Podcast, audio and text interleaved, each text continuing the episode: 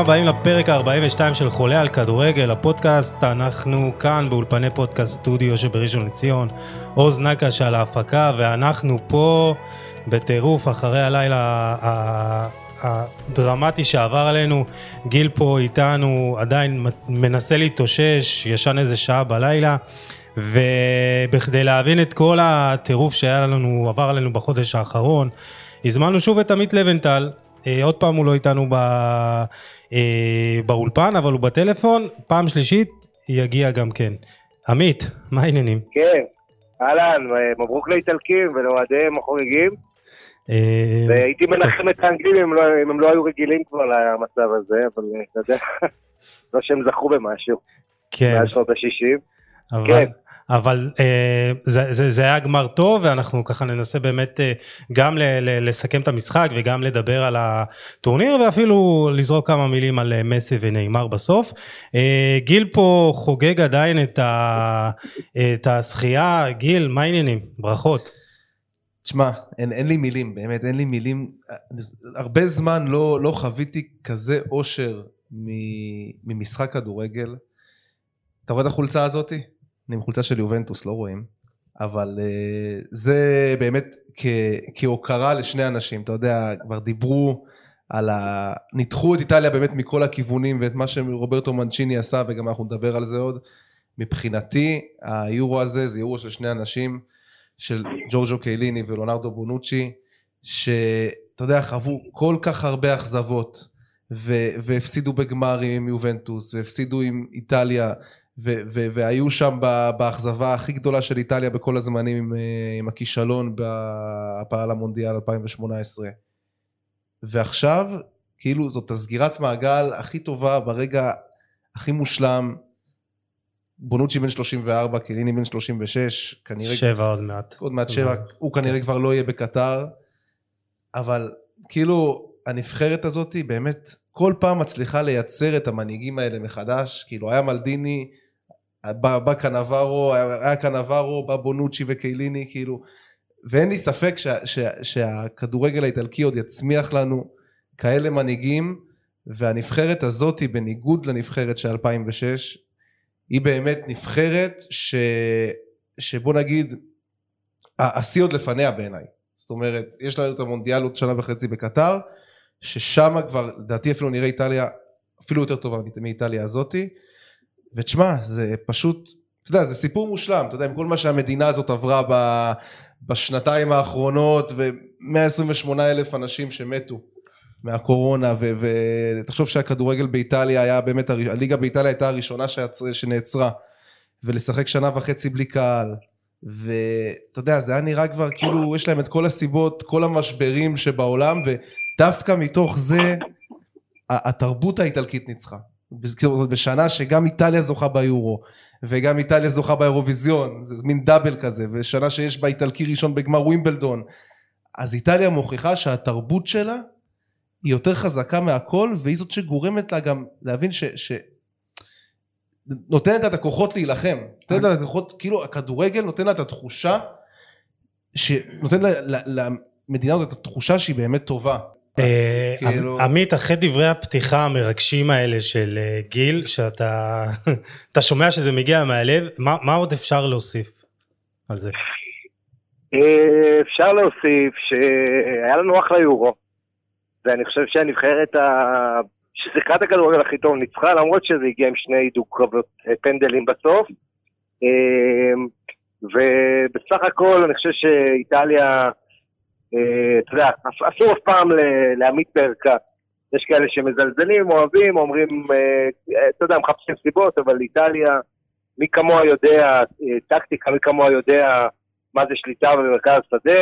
אני חושב שההבדל, אתה יודע, כמובן, איטליה זה מולדת, כן, אימפריה, הנופים הכי יפים, האוכל הכי טוב, האופרה, המוזיקה, האופנה, אה, זה הרבה מעבר לכדורגל כמובן, כמו שגיל ככה רמז, אבל אני חושב שהשוני הגדול זה שיש לנו פה אה, כדורגל איטלקי חדש, מדברים על זה כבר מאז שמנצ'יני הגיע, אתה יודע, הרצף הזה, 34 משחקים בלי הפסד, והכמות אה, שערים, 37 שערים במשחקי המוקדמות, זו איטליה שמשחקת כדורגל אה, בניגוד לנבחרות איטליה היסטוריות, אה, כן, תיקח את אה, הנבחרות הגדולות שהיו עוקצות אותך, מאורגנות בהגנה. זהו, זאת, זאת איטליה, זאת איטליה שלא.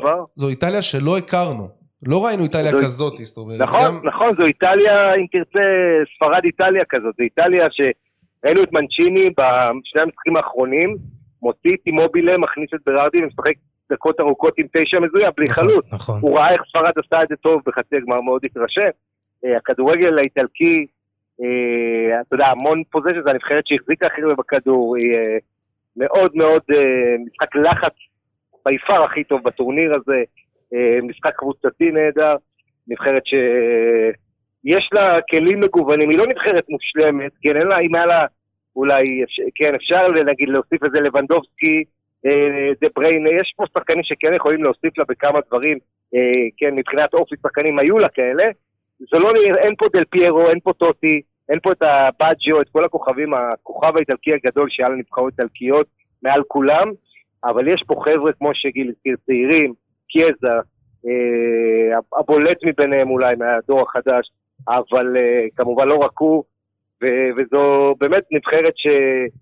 זו אמורה להיות, אחרי שהיא לא הייתה במונדיאל האחרון, והייתה בעצם בשפל היסטורי, היא עכשיו מגיעה לאיזה פסגה, ואני מזכיר לכם שכולם פחות משנה וחצי עד למונדיאל בקטר, זה בנובמבר. אני לא צופה יותר מדי שינויים אולי בשנה וקצת הזה, אחרי שהנבחרת זכתה ביורו, אה, ולדעתי, אם אתה מדבר כבר על המונדיאל, יכול להיות שזה דווקא יהיה בעוכריה קצת. ככה, אתה יודע, להסתמך אולי על חבר'ה שעשו את זה פה. לא, אה, זה, זה המבחן, זה המבחן. הכי גדול, זה המבחן הכי גדול של מנצ'יני, כי תמיד, תמיד, בדרך כלל אחרי זכיות כאלה מגיעה איזושהי ירידה מה, מהפיק, איזושהי, איזושהי ירידת מתח כזאתי, ואתה יודע, אחרי 34, נ- אחרי 30, רצף של 34 משחקים בלי הפסד, אז מתישהו ההפסד הרי יגיע, ו- ומנצ'יני אה. יצטרך לדעת לנווט את השחקנים שלו, ותשמע, אני, אני סומך עליו בעיניים עצומות, כאילו.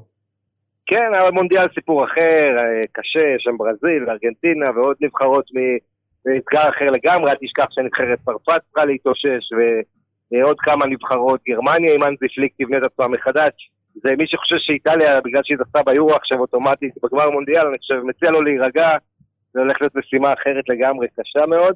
אה, אבל אתה יודע, זוכר מהפעם הקודמת שאיטליה זכתה ביורו, הגיעה עד לגמר המונדיאל, נבחרת שמבוססת על שחקני קליארי ב-1970, והפסידה לברזיל בגמר הכי גדול שהיה. אה, אתה יודע מה, אני לא, לא אופתע כל כך אם נקבל עוד פעם ברזיל, איטליה. כרגע, נראות. כמו שתי הנבחרות הכי טובות בעולם. כן. אה, כן, אבל גם לא, אני, תשמע, אני עוד פעם, אני תכניס את צרפת פה למשוואה, בייחוד אם זידן יגיע לאמן אותה. אה, כן, אתה יודע, לא, לא צריך... אה, בוא, בוא לא נשכח, זה לא שאיטליה פה ניצחה 4-0 כל נבחרת, היא בסך הכל נהנתה ממזל קצת בפנדלים עם ספרד, שהייתה יותר טובה ממנה בחצי הגמר. אתמול זה היה יתרון איטלקי איכותי מובהק מול אנגליה בגמר, אבל בסוף זה הגיע לדונרומה, השוער הזה שעד היום ניצח בכל חמשת דו-קרבות הפנדלים בקריירה שלו במדי מילאן ונבחרת איטליה. אה, וזה אחד הסיפורים הגדולים. אתה יודע, חשבנו שכשבופון פורש אנחנו נתגעגע, ולא הספקנו אפילו. כן. טוב, אז אה, באמת לפני שנצלול לתוך המשחק הזה, אני באמת, אה, ככה אני אגיד לכם מה אני, תחושות שלי אחרי הטורניר הזה, שלמרות שהיה לנו אין ספור הערכות ופנדלים, ואתמול בגמר אמרתי, מה, עוד אחת?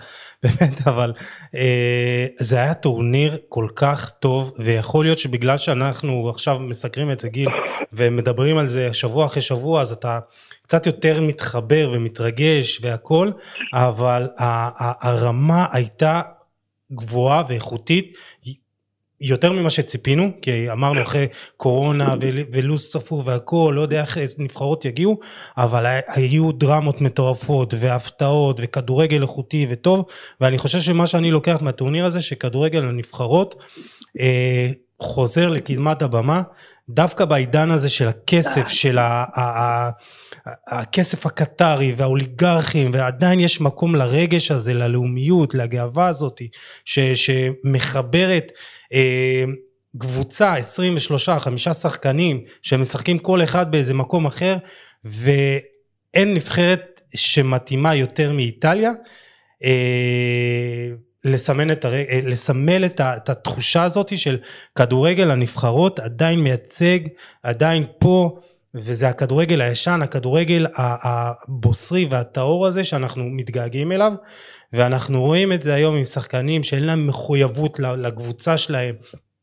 אין יותר סמלים כמו טוטי, כמו אה, דה רוסי, כמו אה, אפילו ריין גיגס, הוא מחויב כן. לקבוצה ולא לעניינים אחרים, אבל סתם זרקתי את זה עכשיו, אבל אה, זה כדורגל ש, ש, שמחבר, כדורגל ש, שסוחף אחריו את המדינה, וכמו שאמרתי, איטליה זו מבחינתי הנבחרת הכי מתאימה אה, לזכות בטורניר הזה, דווקא ב... ב שמס, טורניר שמסמל את הדברים הללו, ותשמעו, זה היה, זה היה מדהים, ובואו נצלול לתוך המשחק ברשותכם. כן, עמית.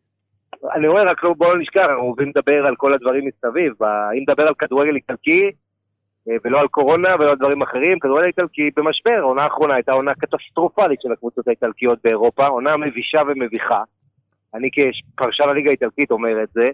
אה, עונה שבה רק רומא הגיעה רחוק באירופה, וגם היא לא הייתה גרויסע מציאה, כמו שאומרים אצלנו. אה, ולכן היה פה גם אלמנט של תיקון, כי המעמד של הכדורגל האיטלקי בטופ האירופי, אה, ככה, יש לו, אפשר להגיד בהחלט בשחיקה ביחס לאנגליות.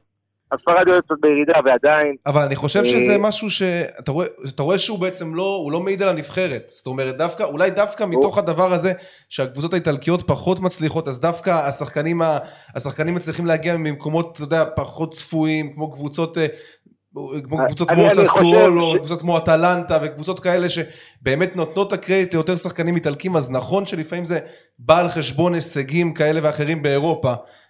אין את הכסף הגדול שיש בפרמייר ליג צריך להגיד את זה. אין את, ה, את העילה הזאת שיש למועדונים בספרד.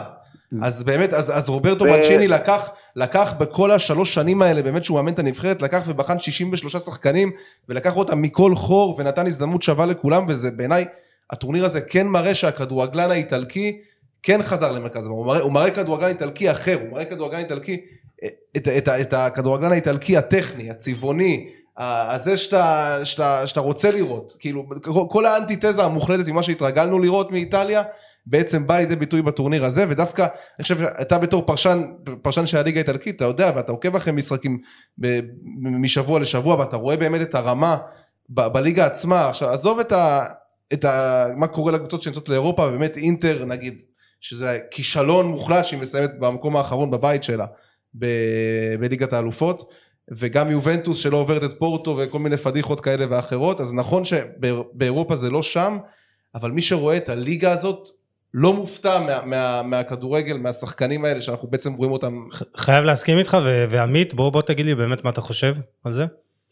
אני חושב שנבחרת איטליה, בעבר התרגלנו, למשל מונדיאל 2006, גם לפני כן, אה, שאתה יודע, הבסיס שלה זה הקבוצות הגדולות, זה יובנטוס, נכון. זה, מילאן, זה היה זה גם אינטר מן הסתם, אבל אה, אנחנו זוכרים ב-2006 בעיקר יובה ומילאן, זה היה שחקנים שלהם, פירלו וגטוזו, ונכון, היה שם גם מטרצי של אינטר, אבל היה, אה, אתה יודע, קמורנזי ובופון ודל פיירו, אה, והפעם זו נבחרת הכי, אני לא יודע אם לקרוא לזה דמוקרטית או מאוזנת, אבל אה, יש פה שחקנים שמכל איטליה תרמו כאן, כן, החבר'ה של נפולי, סיניה ודי לורנצו, חבר'ה שמשחקים בחו"ל, ג'ורג'יניו הברזילאי המתאזרח, זה סיפור גדול בפני עצמו, אה, וראטי שבפריז סן ג'רמן מגיל צעיר. ויחד, וראינו כמובן גם את החבר'ה של אטלנטה, כן, את פסינה וטולוי קצת, אה, נציגים של רומא ונציגים של לאציו ועוד ועוד, תשמע, זה באמת נבחרת ששאפו אה, גדול למאמן פה, כי אתה יודע, הדבר הכי קל בעבודה שלו זה לקחת את קיאליני ובונוצ'י, להגיד להם אתם גם ככה בלמים שמשחקים ביחד 15 שנה תהיו שם, אבל מעבר לזה באמת הוא, הוא ציוות פה את, ה, את השחקנים שלו, אה, את, ה, את ההרכב, שצריך להגיד לא היה קל לבנות אותו, כן, זה לא... אה, היו תקופות שאמרו מה ברנרדסקי עושה בנבחרת, ולא מעט שחקנים שמנצ'ילי צריך להגיד הקפיד על זימון של סגלים מאוד גדולים, ולא מזמן שחקנים מאוד בינוניים אה, יחסית, אה, סטפנו קקה אפילו היה בנבחרת, נכון. לזניה החלוץ ששיחק בנבחרת, זאת אומרת הוא ניסה לא מעט חבר'ה בש... בתקופה האחרונה, ואני מדבר על השנה האחרונה, לא פרה-היסטוריה, ממש בחודשים לפני הטורניר, ובסופו של דבר, אתה יודע, גם עבור מנצ'יני אני שמח, המאמן הזה ש... אה, התחיל את רצף האליפויות של מנצ'סטר סיטי, למי שלא זוכר, בעשור האחרון, ועוד לפני כן הצליח עם אינטר אה, בזירה המקומית. אני חושב שמגיע לו סך הכל הוא- סך הכל ל... הוא די- הוא הצליח, הוא די הצליח בכל מקום שהוא היה, זאת אומרת, גם אה, לפני זה בלציו גביע, אם אני לא טועה, ובפיורנטינה, זאת אומרת, הוא- הוא הוא די הצליח. אגב, אה, כן, והשאלה הגדולה גם מה יהיה איתו הלאה, זאת אומרת, אה, אה, תראה, זה נכון שהוא הצליח, אבל הוא לא הגיע בתור ליפי כזה לא, אה, ברור. לנבחרת איטליה. הוא היה, כשהוא הגיע למ- להיות מאמן נבחרת איטליה, היו כאלה ש... ועדיין עד היום הרבה, הרבה רואים אותו לא כמאמן האיטלקי הכי בכיר היום. אני מזכיר לכם, יש באיטליה כל הרבה מאמנים נהדרים, ו... ואני לא, אתה יודע, עזוב את אה, סארי, כן, שזה שנים אחרונות, אבל אה, עדיין, זה אימפריה שבתחום האימון. גספריני ודזרבי, ופשוט צומחים כן, צומחים הרבה נכון, מאמנים באמת. ותמיד אה, יש לחץ גדול על המאמן פה, דיברתם, ומנצ'יני עשה את העבודה נהדר. הוא זה שהשחקנים אומרים שהוא אמר להם לפני הטורניר, שהוא מאמין שצריך ללכת לזכות ביורו עם הנבחרת הזאת, אז חלק מהשחקנים הסתכלו עליו כמו על משוגע. נכון, נכון. אה. אז הוא הכניס בהם הרבה גם אמונה. אה, ותראו, כדורגל בסוף כל המנצח קיבל את כל הקרדיטים, אני חושב שדווקא ניהול המשחק שלו בגמר לא היה אופטימלי. כן, אז- בואו באמת אה, נדבר. כן, אז הוא באמת הוציא- נדבר על ה- על הגמר, על המשחק עצמו, ברשותך. רק מילה קטנה כן. לגבי, ה- דיברתם על הליגה האיטלקית באירופה, איך היא לעומת השאר, צריך לציין נתון, שתקנו אותי אם אני טועה, ממוצע שערים למשחק הכי גבוה הכי גבוה, באיטליה. כן, בפער. מה ש- אה, חוץ מגרמניה. כן, אה, אבל, אבל כן, נכון, אחרי הליגה הגרמנית, עדיין באיטליה, אה, שתי עונות אחרונות היה לנו כמות שערים מטורפת, שנשברו שיאים של המון שנים, מעל שלושה גולים אה, למשחק. אה, זה לאו דווקא מעיד על רמה יותר גבוהה, אבל זה בהחלט מעיד על אה, על אופי שהשתנה. אבל בדיוק, השתנה, הרבה יותר לא, מודרני, הרבה יותר מטפח את היצירתיות. אתה רואה גם קבוצות קטנות, הרבה יותר יוזמות, גם במחיר של לקבל גולים. יכול להיות שזה קשור גם להגעה של קריסטיאנו רונלדו, שהכדורגל באיטליה, האיטלקי, פשוט... הוא היה הרמה. ידוע כטקטי, כהגנתי, נכון, זה היה הסמל נכון, שלהם. נכון. אני חושב שזה לא בהכרח רונלדו, אבל uh, זה יותר, א', השפעה של מאמנים כמו גוורדיולה, כמו uh, פפ וכמו גם סארי האיטלקי, uh, שמאמינים בכדורגל חיובי.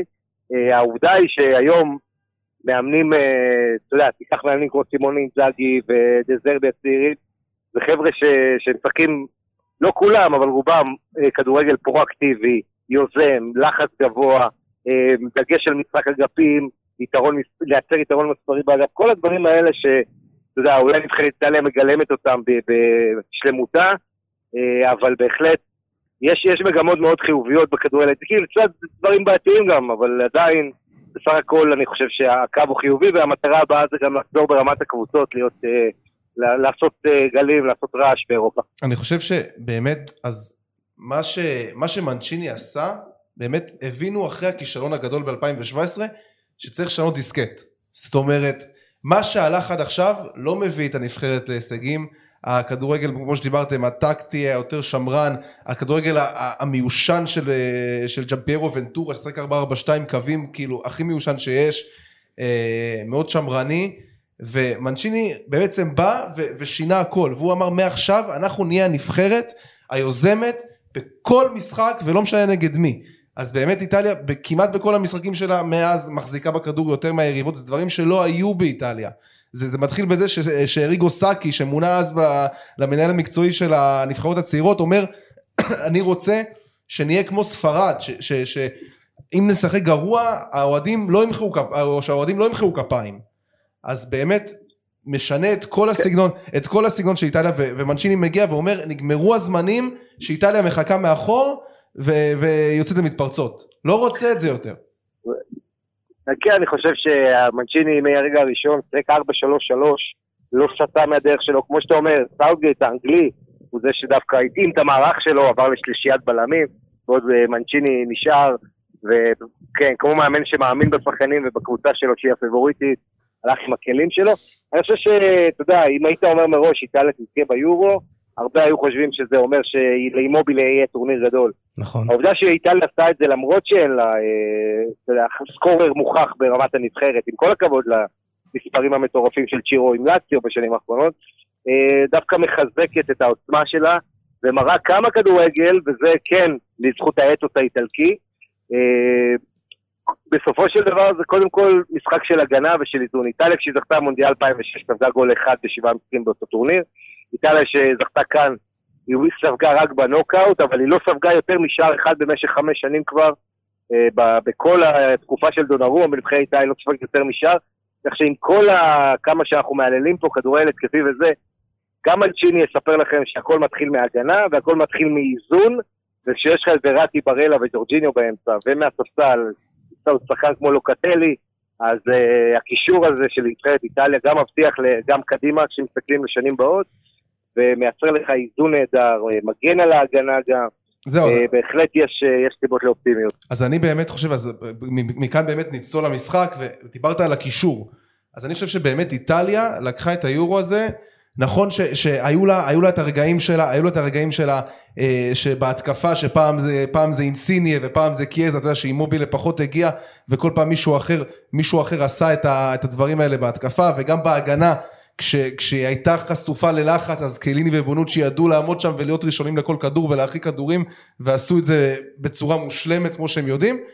אבל ברוב הזמן זה היה הקישור. וגם אתמול זה היכולת הזאת אחרי, אחרי שער מאוד מוקדם של אנגליה ו- וטירוף מוחלט ובאמת אווירה, אווירה מטורפת בוומבלי, קור הרוח הזה של שחקנים כמו ז'ורג'יניו, ברלה ווראטי, לאסוף את, לאסוף את הנבחרת, להחזיק בכדור, להחזיר חזרה את האמצע, לעשות את הפסים הקטנים האלה, אפילו סתם בשביל לקבל בחזרה את הביטחון, להחזיר את השליטה, זה בסופו של דבר מה שהביא לאיטליה, ואני מוצא רגע את המשחק, את חצי הגמר נגד ספרד בצד.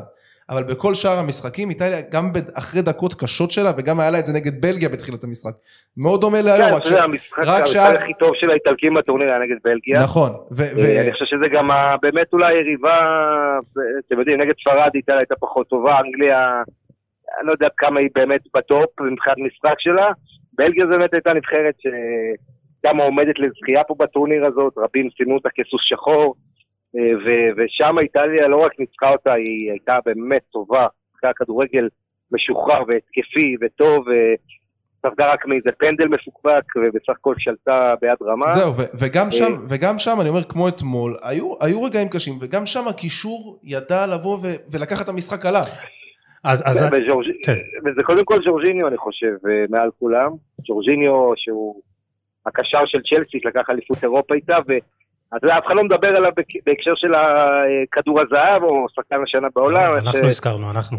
תרצו לקרוא לזה, אבל ג'ורג'יניו, אה, פשוט, אה, זה, זה סיפור אדיר, הבחור הזה שהגיע מברזיל בגיל צעיר לאיטליה, אה, הפך לאוריונדו, מה שנקרא, שזה הזר שמתאזרח ומשחק בנבחרת. גם אמרסון כזה, זה עוד סיפור בנבחרת הזאת. המאוזרחים. כן, אבל ג'ורג'יניו שחקן במקום, אה. כן, אבל ג'ורג'יניו הוא שחקן שמשחק לצד גולו קנטה בצ'לסי, וכל תשומת לב הולכת לקנטה. ראינו את זה בליגת האלופות, שהם ניצחו את ריאל מדריד, כולם דיברו רק על קנטה. אה, הוא כאילו שחקן שלא יקבל את הקרדיט, הוא גם שחקן שלא מעט אוהדי צ'לסי, אה, לקח להם שנים להשתכנע, כי הוא, להבין את המשחק שלו, להבין כמה הוא טוב, כמה הוא באמת, הכל עובר דרכו. היה לו הרי אתם יודעים, כשהוא הגיע לשחק בכדורגל האנגלי, ג'ורג'יניו קבע שיא חדש, שיא של כמות מסירות בלי אף בישול. הוא מסר איזה שלושת אלפים ומשהו מסירות עד, ש, עד שהגיע הבישול הראשון שלו, והרבה לעגו לו זו, אבל לא, אבל צריך להזכיר ש... יודע, מאז הוא באמת התייצב בצ'לסי, היו הרבה שמות, אולי הוא יחזור לנפולי, אולי יחזור לשתף פעולה עם סארי ביובל כש, כשזה היה. Uh, בסוף הוא נשאר בצ'לסי, וצ'לסי היום, שמאוד רוצה להחתים את דקלן רייס, כן, שהוא קצת שוק של... Uh, דומה לו בתפקוד הטקטי, עדיין צ'לסי אומרת הוא לא למכירה, ופתאום ג'ורג'יניו הפך לשחקן ש, שלומדים להעריך אותו, כמה הוא נפלא, כמה הוא נהדר, לא רק כפנדליסט, שהוא בזה אחד הטובים בעולם, אלא גם כמי שמנהל את המשחק, כרג'יסטה הכי טוב בטורניר הזה אה, ביורו, והשחקן שמאוד מאוד עוזר לסגנון המשחק של איטליה, כי הוא, המומחיות שלו זה בדיוק מה שפירלו היה עושה. זה לבוא לרדת אחורה, לקחת את הכדור מהבלמים ולבנות את המשחק מאחור, ואתה יודע, כל כך חכם, לא טועה כמעט, יודע לסחוט את העבירות בחוכמה, אה, להניע, מזהה מתי יש יתרון מספרי בצד אחד, אה, באמת קורא את המשחק בצורה נהדרת, ואני חושב שהשחקן הזה ראוי ליותר הערכה. כן, אה, דיברנו על זה, אבל אה, לצערו מסי וארגנטינה אה, זכו בקופה, אז אין סיכוי שזה יקרה, ואני לא חושב שיש סיכוי בעולם שמישהו ייקח ממסי את כדור הזהב הזה, אבל נחזור למשחק הזה. אנגליה הקלה על איטליה להחזיק בכדור, ופה אין, אין ספק שיש לך את ג'ורג'ינו וראטי בקישור, אז אתה תשלוט בקצב. אבל תשמע, ההתחלה של אנגליה הייתה מפחידה. תקשיב, וזה היה טוב, כי, כי אה, איטליה לא הייתה מוכנה לשני הווינבקים האלה, ותשמע, חששתי קצת מאנגליה, מהשינוי מערך פתאום, אבל זה הוכיח את עצמו, טריפייר בישל אה, לשואו, אה, אבל היה היגיון מסוים בזה ש... אה, סאוטגייט בחר לפתוח עם שלושה בלמים, הוא אמר אני מוותר על האמצע, גם ככה הם, אה, איטליה תחזיק יותר בכדור, אני אהיה מוכן מאחור, שלושה שחקנים, ארבעה שחקנים, נהיה, נהיה, נהיה מוכן נגד המתפרצות של, של איטליה וה, וה, והניצול השטחים הזה, אה, אבל זה עבד כמה דקות, פתיחת המשחק ואז איטליה שלטה. אבל זה הייתה שליטה. זה עבד עד המחצית, עד נכון, המחצית איטליה נכון. הייתה חלשה מאוד, לא איימה למסגרת. מאוד, זה עבד, זה עבד כשקיין ירד בלי הפסקה. אבל הוא לא ידע לשנות בזמן. נכון. זה אחת הבעיות של סאוטגייט בטורניר הזה, נכון. ואחת הסיבות שאני שמח שאנגליה לא זכתה. אם אנגליה הייתה זוכה, סליחה, בטורניר, אז היו אה, את הכותרים כתרים למאמן מאוד מאוד בינוני, שעשה המון המון טעויות. ונכון, לאנגליה הלך מאוד, היא שיחקה בבית את כל המשחקים, ועד שהיא הייתה צריכה לשחק אחד מחוץ לוומבלי, במקום שיהיה מול נבחרת ספרד, שהייתה מעיפה אותה, היא שיחקה מול אוקראינה, ממש זכתה בפיס. כן. אחרי זה חצי גמר נגד דנמרק, זאת אומרת, גם היא נהנתה מהגרלה, היא נהנתה מביתיות, אבל תסלחו לי, השחקן כמו ג'יידון סנצ'ו, לא ייתכן שבנבחרת הזאת הוא מביא מגבות, שאני לא רואה אף אחד על הדשא שמגרד את הכישרון שלו, לא ייתכן שג'ק גריליש, שהוא, אתה יודע, הופך אותו לשחקן פה ושם מעלה אותו. ואני חושב שהכל הכל מתמצת לפנדלים. אה, ובסופו של דבר, אה, אם היית נותן לתוכנת מחשב להגריל בלי שום מידע קודם את הבועטים של אנגליה, אה, אני חושב שהרשימה הייתה הרבה הרבה יותר מוצלחת נכון. ממה שהוא בחר. לא, אז זהו, אתה, כן. איך, אתה יודע, זה כל כך הרבה שערוריות בתוך סיפור אחד. דבר ראשון, החילופים האלה. אתה שומר שני חילופים לדקה 119. וגם לקח לו, כאילו, הוא לי. נבחרת איטליה עשתה חילופים, החליפה את קיאזה. נכון. החילופים של מנצ'יני החלישו את איטליה. במקום שאנגליה תתנפל עם הכלים שלה על הספסל, עם קריה גריליש, הראש לפת הזה על הספסל חושב איך הוא רק אה, מנסה לגנוב פנדלים, אתה מבין? במקום להכריע כן. את המשחק, רשפורד, גם אחד השחקנים הטובים בעונה בפרמייר ליג, מחק אותו לגמרי. עכשיו, זה לא קל להיות מאמן נבחרת אנגליה עם סטרלינג ועם קיין ועם מאונט והמון כישרון, ובסוף אני חושב שהוא לא חילק, אתה יודע, נכון את הכוחות, וגם ההיררכיה שיצר היא לא... אה, אני מאוד לא לרוחי.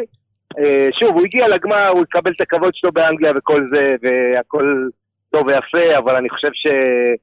אה, אני מאוד מאוד אהבתי לראות אותו מפסיד, כי מי שנותן לבוקאיה סאקה, שחקן שאף אוהד ארסנל לא היה נותן לו לבעוט פנדל, כן, במועדון של ארסנל יש איזה ארבעה בועטי, חמישה בועטי פנדלים לפניו, וזה ארסנל, לא איזה אימפריה, כן? Hmm. ויש לך את uh, גריליש, הפנדליסט של אסטון וילה, המנהיג שלו בא. יש לך את ג'ורדן אנדרסון, קפטן ליברפול, שהוא החליף אותו כדי שהוא לא יבד פנדל.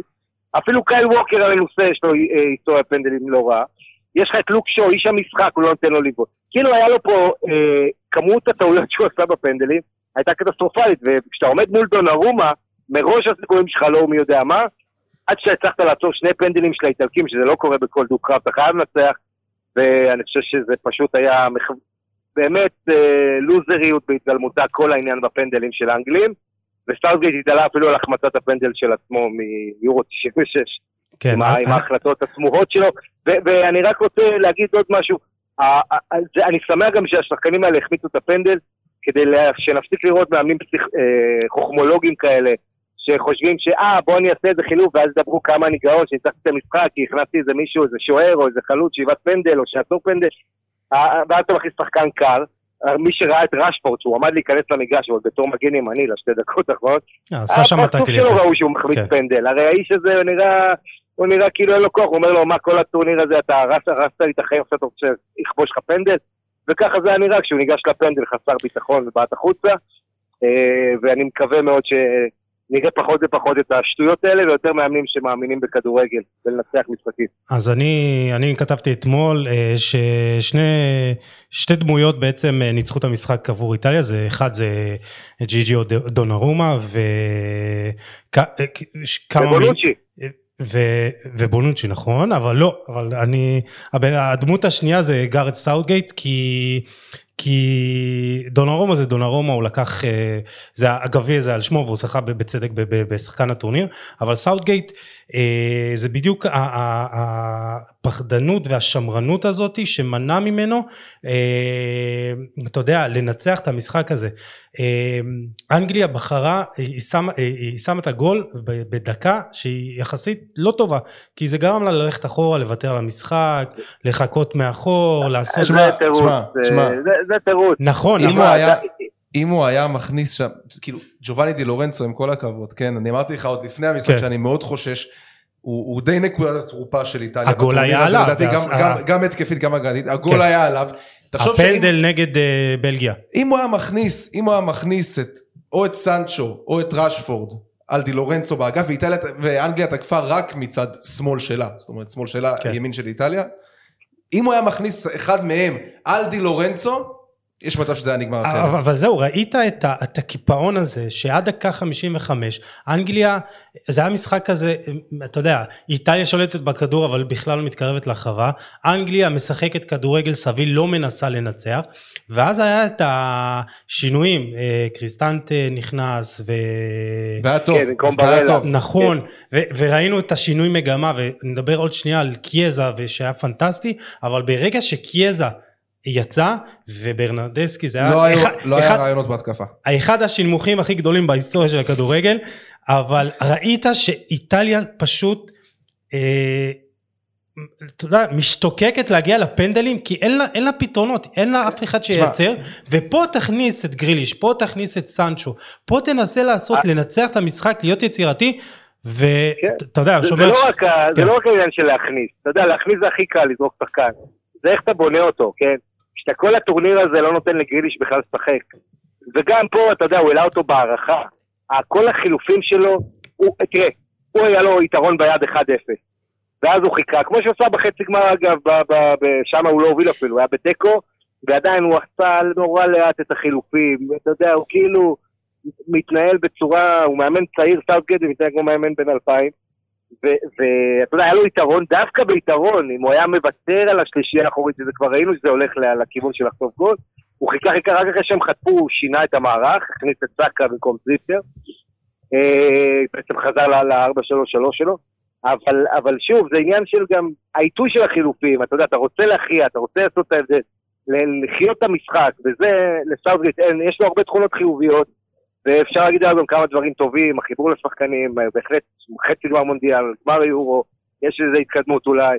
אה, כן, הדור הזה של הכדורגל האנגלי החדש, יש שם כמה כישרונות נהדרים, אבל בסוף, אתה יודע, הניהול משחק שלו, נכון.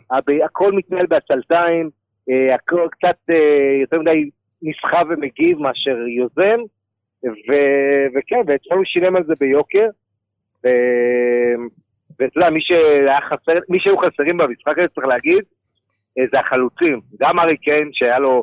לא, לא, לא איים על השער. כן, הוא פתח טוב, אה, הוא לא, כן, הוא עשה המון עבודה כקשר, זאת אומרת, הוא ממש שיחק כקשר. כן, הוא ברח, הוא בלבל את קייליני. הוא גם יצר את הגול הראשון, נכון. המסירה שלו שהובילה נכון. להרמה, כאילו, זה גם צריך להגיד את זה. זה היה הטקטיקה של, אה, זה הרעיון. אבל אני חייב לתת את הכתב הגנה, כתב הגנה על סאוטגייט. תשמע, בכל זאת, אתה יודע, אנחנו מדברים, וכן, הוא עשה טעויות, וכן, בחירת הפנדליסטים הזויה, והכל נכון. הביא את הנבחרת הזאת להישג שהיא לא הייתה בו 55 שנה. כמה? לא, 60... השאלה היא איך אתה מסתכל על זה, כי לא, אנגליה, אם אתה הולך בעשור האחרון, היא זכתה במונדיאל עד גיל 17. אנגליה, זכתה ביורו הנוער, יורו עד גיל 21. הדור החדש הזה, הדיבורים על לוזריות הזאת של כל השנים של אנגליה, יותר זרים לו.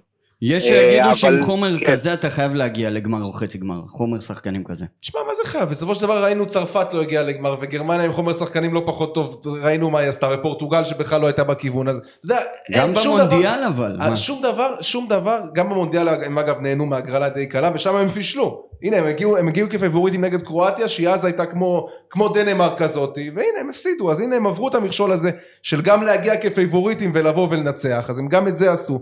ותשמע, זה לא מובן מאליו, נבחרת שלא הגיעה להישגים, לשום הישג, מאז 60, מ-66, לבוא, לבוא להגיע לגמר, להיות טובים ברוב המשחקים, גם נגד דנמרק, עזוב, היה פנדל, לא היה פנדל, הגיע לנצח. נכון. נגד אוקראינה, זה לא היה כוחות. לנצח את גרמניה 2-0, גם אם זה בבית.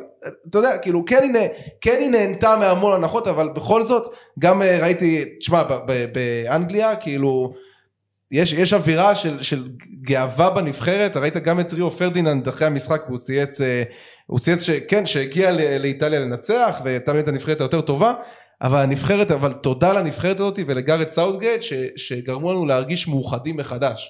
זאת אומרת, יש... כן, הם צריכים ה- להחליף סלוגן, יש חברים. פה כן. מלכודת דבש קלאסית. העונש הגדול של האנגלים זה שסאוגט ימשיך, הם רוצים אותו, הם אוהבים אותו, הוא זכה לכבוד גדול, כי הוא הביא את אנגליה אה, מאוד רחוק, כן, חצי גמר מונדיאל, הם היו פעם אחרונה 1990, עד שהביאו אותו לפני שלוש שנים, ולגמר היו, הם לא היו בכלל 55 שנה. אז יחסית לסטנדרטים המאוד מאוד נמוכים של מולדת הכדורגל, הוא עשה הישג. השאלה על מה, אתה יודע, על סמך מה אתה שופט, כמה אתה מתייחס למצב הקיים, אה, וגם, אה, אתה יודע, בוא לא נשכח, אה, מול גרמניה, תומאס מולר בהחטאה שעשר פעמים הוא אולי מחטיא פעם אחת, אחד על אחד, שאם הוא כובש אחד אחד, ולך תדע איך זה נגמר בשמינית. דנמרק, כמו שאמרת, קיבלו מתנה, כך שבנוקאוט, חוץ מניצחון על אוקראינה, נכון, הניצחון על גרמניה הוא הישג, אבל זה בהחלט היה יכול ללכת לכיוון השני גם. גרמניה פתחו יותר טוב את המשחק, גרמניה היה אה, הזדמנויות. בסוף אנחנו זוכרים אה, איך זה נגמר, אה, לבנטל. נכון, אבל צריך ל... אבל, עוד פעם, לזכור זה נגמר, זה טוב למהמרי הווינר. אם אתה רוצה גם להביא קצת תובנות. אבל זה מה שצריך לעשות, בטורניר. זה, לא מעניין, זה לא מעניין איך עשית את זה, זה לא מעניין איך הגעת שם, מישהו יזכור לא שאיטליה, מישהו אם אתה יזכור לא רוצה שאיטליה בקושי ללמוד עברה, מהטעויות שלך, אתה לא תתקדם. מישהו. יזכור שאיטליה לא עברה את החצי נגד ספרד כמעט כל המשחק אה, בחצי גמר, לא יזכרו את זה. בסופו של דבר, הספרדים זוכרים, תאמין לי. הספרדים זוכרים, אבל הם זוכרים גם שהם בבית, ואיטליה עכשיו אה, בבית עם הגביע. עוד, יודע. עוד נקודה ש, ששווה לציין, זה אם נלך אחורה בזמן ליורו האחרון. זו הייתה נבחרת שהסתמכה בעיקר על שחקן אחד, על כוכב, על רונלדו, אוקיי? וה, והפעם אתה יכול להגיד שאיטליה אין איזה כוכב אחד שסחב אותה, באמת המון המון אסופה של שחקנים מוכשרים. זה אומרת, השלם גדול מסך חלקה. נכון. בלי רונלדו, בלי רונלדו הם בחיים לא היו לוקחים את היורו, אבל פה אתה לא יכול להגיד, אולי דונרומה, אבל חוץ מזה אתה לא יכול להגיד שיש איזה מישהו שבלט מעל כולם כן, וסחב כן. את הנבחרת. כל פעם בא מישהו הזה שצריך אותו. אז בואו בוא נדבר באמת על אחד השחקנים שבלט. קיאזה יש. ברור. אנחנו, אני, אני חייב כל הזמן להרים לעצמנו עמית, כי אנחנו באמת דיברנו על קיאזה בתחילת שאנחנו- הטורניר. עד שאנחנו צודקים, עד שאנחנו צודקים במשהו. מה שאנחנו אמרנו גם שטורקיה תפתיע, אבל זה לא... לא, זה אתה אמרת. לא נכון, גם אתה אני הסכמת אמרתי איתי. טורקיה? הסכמת איתי. לא, לא, אני אמרתי בוא. נדבר קצת על קיאזה עמית ברשותך. קיאזה מבחינתי, אה, וגם מבחינת גיל יסכים איתי, אה, הוא הולך להיות כנראה המנהיג הבא של אה, נבחרת איטליה. של יובנטוס. ה-go to guy כמו שאומרים וגם ראינו את זה אתמול שברבע שעה הפנטסטית שלו הוא היה שם הוא סחט הצלה מטורפת מפיקפורד הוא שמע, פשוט הוא- שהכדור אצלו, אתה כאילו, מס- אתה יודע שמשהו הולך לקרות. וזה השחקן בין- היחידי. בין יודע. שלושה שחקנים הוא איכשהו, אתה יודע, הוא עושה יש מאין. נכון. כאילו, אתה יודע ש- אתה יודע שברגע הוא- שהוא עם הכדור, רוב הסיכויים שזה ייגמר באיזשהו איום מסוכן על השער. מינימום, כאילו. כן, הוא הכי מזכיר את החבר'ה האלה, טוטי ודל פיירו ובאג'ו ואחרים, ביכולת שלו על שטח איטלקי- קטן, איטלקי עם בטכניקה, תספורת- בזריזות איטלקי עם גם. תספורת פטריה, כמו שצריך. רץ ו- אה, ו- רץ הרבה. ו- כן, ו- ו- וסך הכל בואו לא נשכח שקיאזה בתחילת הטורניר הזה בכלל היה על הספסל, כן, הוא לא פתח בהרכב ה- במשחקים הראשונים, הוא אה, פרארדי כמדומני פתח והוא החליף אותו, ככה שמנצ'יני בחוכמה בישל אותו על אש נכונה, לקיאזה יש כמה בעיות בגילו הצעיר, זה שחקן שמגיל, אה, מאז שהוא היה בפיורנטינה, סימנו אותו ככוכב הבא, אה, אבל אתם יודעים, תמיד היה הכוכב לפניו הגדול שיצא מפיורנטינה זה ברנרדסקי, אז תמיד מזכירים את זה שהוא יכול לגמור זהו, זהו. אנחנו, אנחנו מאוד, אני בתור אוהד יובה, מאוד, היה חשש מאוד גדול שמדובר פה במקרה ברנרדסקי 2, כי זה היה פחות או יותר בדיוק אז אותו דבר. כן, בוא אני נראה, לא- אני לא לא חושב מכיר את ש- אני חושב שעוד ברנרדסקי. מוקדם מדי לעשות, אה, אתה יודע, לתת על שחקן צעיר אה, ככה תובנות, אבל בוא נגיד ככה, כי איזה העונה האחרונה, היה לו את העונה הראשונה ביובה, הוא בכלל הגיע ליובה כסוג של אילוץ, כי הם רצו שחקן אחר, בסוף זה מה שנשאר, לא היה זמן, וכבר אה, הבעלים של פיורנטינה, אילוץ- נתן לו קיץ הקודם ב-40 את המילה שלו, אילוץ שאם ב-40 הוא מיליון יורו. יעזוב בקיץ הזה, אז הוא עבר ליובה ב-50 מיליון, ואז חצי עונה ראשון לקח לו זמן, ואז היה משחק מול מילאן בסרסיר, שזה היה המשחק הגדול הראשון של קיאזה. ומאותו רגע, חצי שני של העונה, השחקן הכי טוב של יובה, יחד עם קריסטיאנו רונלדו כמובן, אה, והשניים האלה היו, היו בעצם הפנים ההתקפיות של יובה.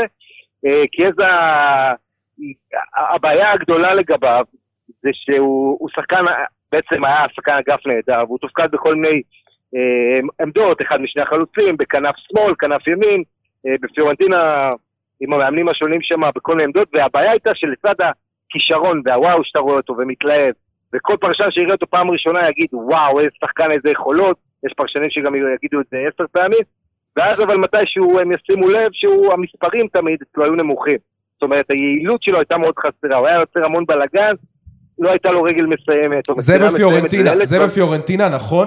המספרים שלו יותר נמוכים. היה- הוא- הוא- הוא התחיל לשפר, הוא התחיל להראות סימנים שהוא משפר גם אותם. העונה, גם העונה אני ב... עדיין, אני עדיין רוצה לראות ממנו עקביות, עדיין הוא לא מספיק יעיל בעיניי, הוא שחקן עם כישרון גדול, אה, ואתה יודע, אבא שלו, אנריגו קיאזה, שאנחנו זוכרים אותו כחלוץ גדול בעצמו, מאוד, ככה, מאוד מאוד נוכח שם בקריירה שלו, מייעץ, ואתה יודע, נותן מילה, מכווין אותו ועוזר לו. אני חושב שקיאזה בטורניר הזה, כמו שאמרתם, אה, השחקן הבולט התקפית של איטליה, זה לא, וזה היה צפוי. זאת אומרת, מדובר פה על מישהו שעמד בציפיות, ראינו את ההבדל בין איטליה בגמר איתו ובלעדיו, כמה אין לה את ה... היא, היא לא מפחידה, אתה יודע, אם קיאזה היא מאוד הפחידה את ההגנה של אנגליה, כל פעם שהוא עם הכדור, אפשר היה להוציא לו אותו, הוא הלך איתו, אה, הסתובב איתו, אה, והטריד מאוד את השחקנים האתלטיים מאוד של אנגליה. זה קרדיט גדול גם ליכולת הפיזית של קיאזה, המהירות, הכוח המתפרץ, שזה לא מובן מאליו לשחקן איטלקי. אה, אז השילוב הזה נהדר, אבל, אבל הוא צריך קודם כל גם עוד לשפר את היעילות קבלת ההחלטות שלו, וגם אה, העניין של הפציעות אצלו, תראו, גם אתמול הוא ירד מהמגרש פתוח, אה, אני, אני רוצה לראות אותו ככה, נותן עונה שלמה ביובה בלי אה, תקופה של חודשיים בחוץ באיזה פציע או כל מיני דברים כאלה, שיראה יציבות גם בפן הפיזי וגם אה, מקצועית, אה, וללא ספק יש לנו פה שחקן עם כישרון מאוד מאוד גדול לדבר בעשור הקרוב. אז, אז באמת, בעיניי העונה, הוא נתן עונה כזאת עם אה, 14, 14 שערים ועשרה בישולים בכל המסגרות, אני חושב שזה יבול הרבה יותר ממה שציפו, ואני חושב ש...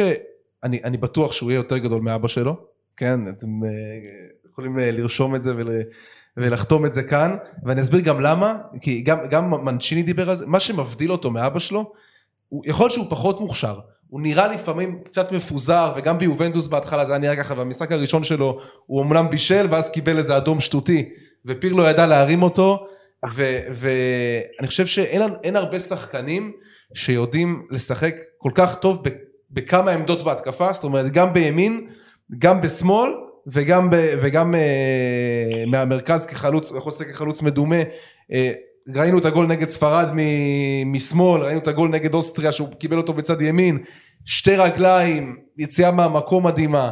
יש לו באמת, יש לו, זה נראה שיש לו את כל החבילה, וזה שחקן שבאמת בגישה שלו, הגישה שלו זה מה שעושה אותו, זה מה שמבדיל אותו, ובעיניו, בעיני עצמו הוא בחיים לא ייחשב כוכב, הוא גם דיבר על זה, שבתור בתור ילד, אגב בתור ילד, אה, לא האמינו בו כל כך, זאת אומרת, ב, ב, הוא, הוא דיבר על זה שכבר בגיל 14-15, הוא כבר היה קרוב לפרוש מכדורגל, בקטע כזה, כי אתה יודע, הוא, הוא סחב על עצמו, הוא סחב את הקוף הזה על הגב של אבא שלו, ת, תמיד הציפיות ותמיד, אתה יודע, תמיד הסתכלו ב, בגישה כזאת שהיא יותר צינית, אתה לא תהיה, כל פעולה הכי קטנה זה, טוב נו זה לא, זה לא אנריקו, נו זה לא, הוא לא, הוא לא אבא שלו, יודע, תמיד יחכו לו בפינה עם הביקורות, אבל הוא, תשמע, הוא מוכיח בענק, ו- וזה הרבה בזכות, ה, באמת, זה הכי קלישאתי בעולם, אבל בזכות הגישה והעבודה הקשה שלו, ש- ואין לי ספק שהוא רק, שהוא רק ילך ויהיה יותר טוב עם השנים, והוא הכוכב הבא שאני, ש... הוא הכוכב הנוכחי, ש- אבל uh, הוא הכוכב כן. הבא של הנבחרת הזאת, ושל יובנטוס בכלל.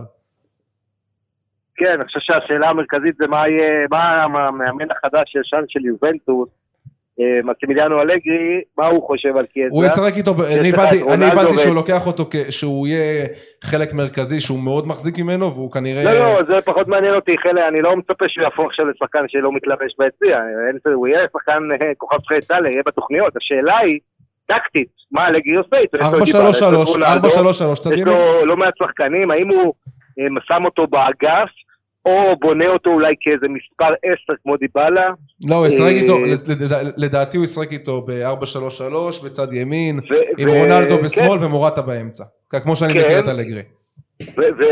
וכמובן גם השאלה של הגמישות הזו, אם, אה, הוא ימשיך לנדוד בין עמדות כמו שהוא עשה בעונה שעברה, שהוא באמת מילא איזה 4-5 עמדות בעונה הזו, אה, או שיהיה לו עמדה אחת להתמקצע בה, כי יש תמיד את הוויכוח הזה בכדורגל, אה, אם אתה טוב בהרבה עמדות, האם זה אומר שאתה לא מספיק טוב ממש בעמדה אחת, שאנחנו יודעים שזה תלוי כמובן בכל שחקן והמקרה שלו. אה, אבל באמת, אתה יודע, אם יש עמדה שאתה יכול להפיק ממנו את המקסימום, אז אלגרי ילך עם זה. אה, ואלגרי מאמן דוגמטי, שאתה יודע, יש לו את השיטות שלו, אני מאמין שהוא ידע לתת לו את ה... אה, ימצא לו את המקום על המגרש, להפיק ממנו את המיטב, ו- והולך להיות באמת מרתק, לראות את המאמן אולי הכי טוב. באיטליה, שקצת שכחו ממנו, כן, אה, מסימיליאנו אלגרי, אה, מה הוא, מה הוא עושה עם קיאזה, איך הוא בונה אותו בשנה הקרובה. אה, זה יהיה מאוד אה, מעניין, אה, גם בהקשר של רונלדו, אני חייב להזכיר אותו שוב, אם הוא אה, כנראה יישאר, אז אתה יודע, איך- נתקענו- איך- איך נתקענו בונים איתו. את הכל, כן, איתו. איך בונים את הכל סביבו, אנחנו אבל... תקועים עם רונלדו, תראה איזה פריבילגיה. איזה תאמין. אי אפשר להיפטר ממנו, אף אחד לא רוצה. אבל לא נדבר על רונלדו. השאלה היא, אבל לא, תשמעו, אתה, השאלה היא מה אם קיאזה מספיק טוב, מספיק כוכב, קריסטיאנו רונלדו, בטח במצב הכלכלי של יובה, הוא לא העתיד של המועדון הזה, חבר'ה. ברור אם הוא שלא. נשאר העונה, או נשאר ועוזב עונה הבאה, או עוזב הקיץ, בסדר, אז אנחנו מדברים. אבל השאלה הגדולה אם קיאזה יכול להיכנס לנעליים ככוכב הגדול של יובה, כדל פיירו, הרונלדו, הלא משנה, החדש שלה, אה, וזה זה מה שהוא צריך להיות. וזה אתגר עצום, זה אתגר מאוד מאוד קשה, זה מקום, אתה יודע, צריך להיות יציב, צריך להיות אה, מנהיגותי, סמכותי, בלי בעיות משמעת, בלי לקבל אדומים מטופשים, אה, בטח ובטח שעוד מעט גם קיאליני לא יהיה ב- ביובה, ככה ש... זה חתיכת מט- מטלה ש- שעל הכתפיים שלו.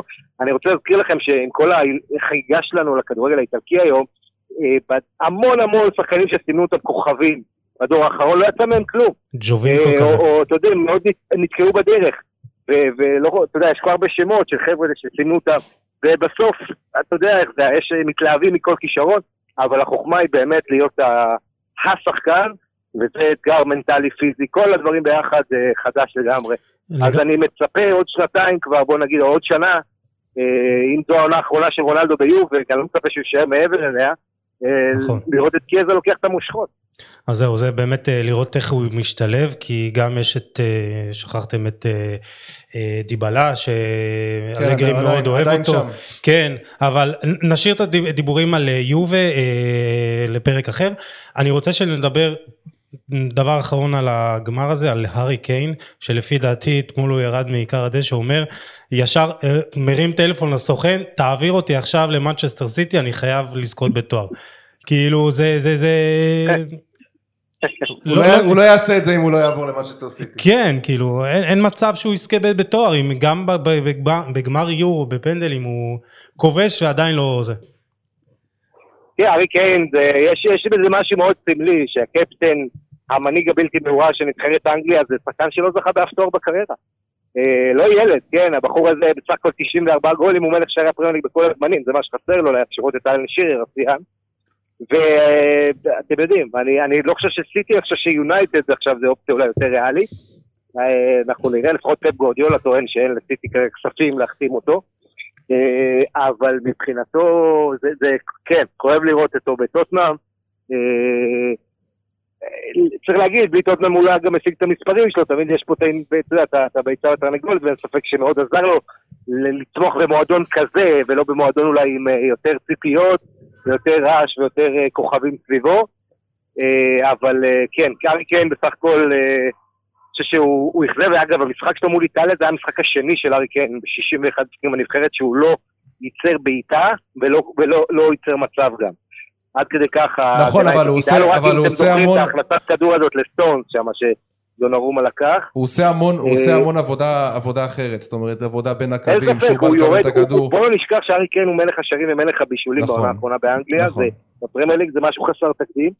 אה, האיש הזה הוא מספר, הוא, הוא לא מספר תשע קלאסי, הוא מספר תשע וחצי אני קורא לזה, זה גם תשע וגם עשר. כן. הוא מתפקד כקשר, הוא עשה הרבה מאוד פעולות טובות מהן אתמול, מה משותף לכולם? כולם היו 40 מטר מאזור הרחבה, כן. אם לא, לא יותר. לא, הוא scorer עם יכולת איכויות לרדת של playmaker להצטרף ברמה הגבוהה. ביותר. לגרום לקייליני ובונוצ'י לא לדעת אם לקחת אותו או להישאר מאחורה, אתם יודעים, זה, ה, זה העניין הזה הרי עם, ה, עם החלוצים המדומים האלה, או חלוצים שכל הזמן יורדים אחורה, בנזמה כאלה ואחרים, שקשה מאוד לשמור עליהם לבלמים, גם כן, לבלמים מכריחים את ההגנה לצאת קדימה.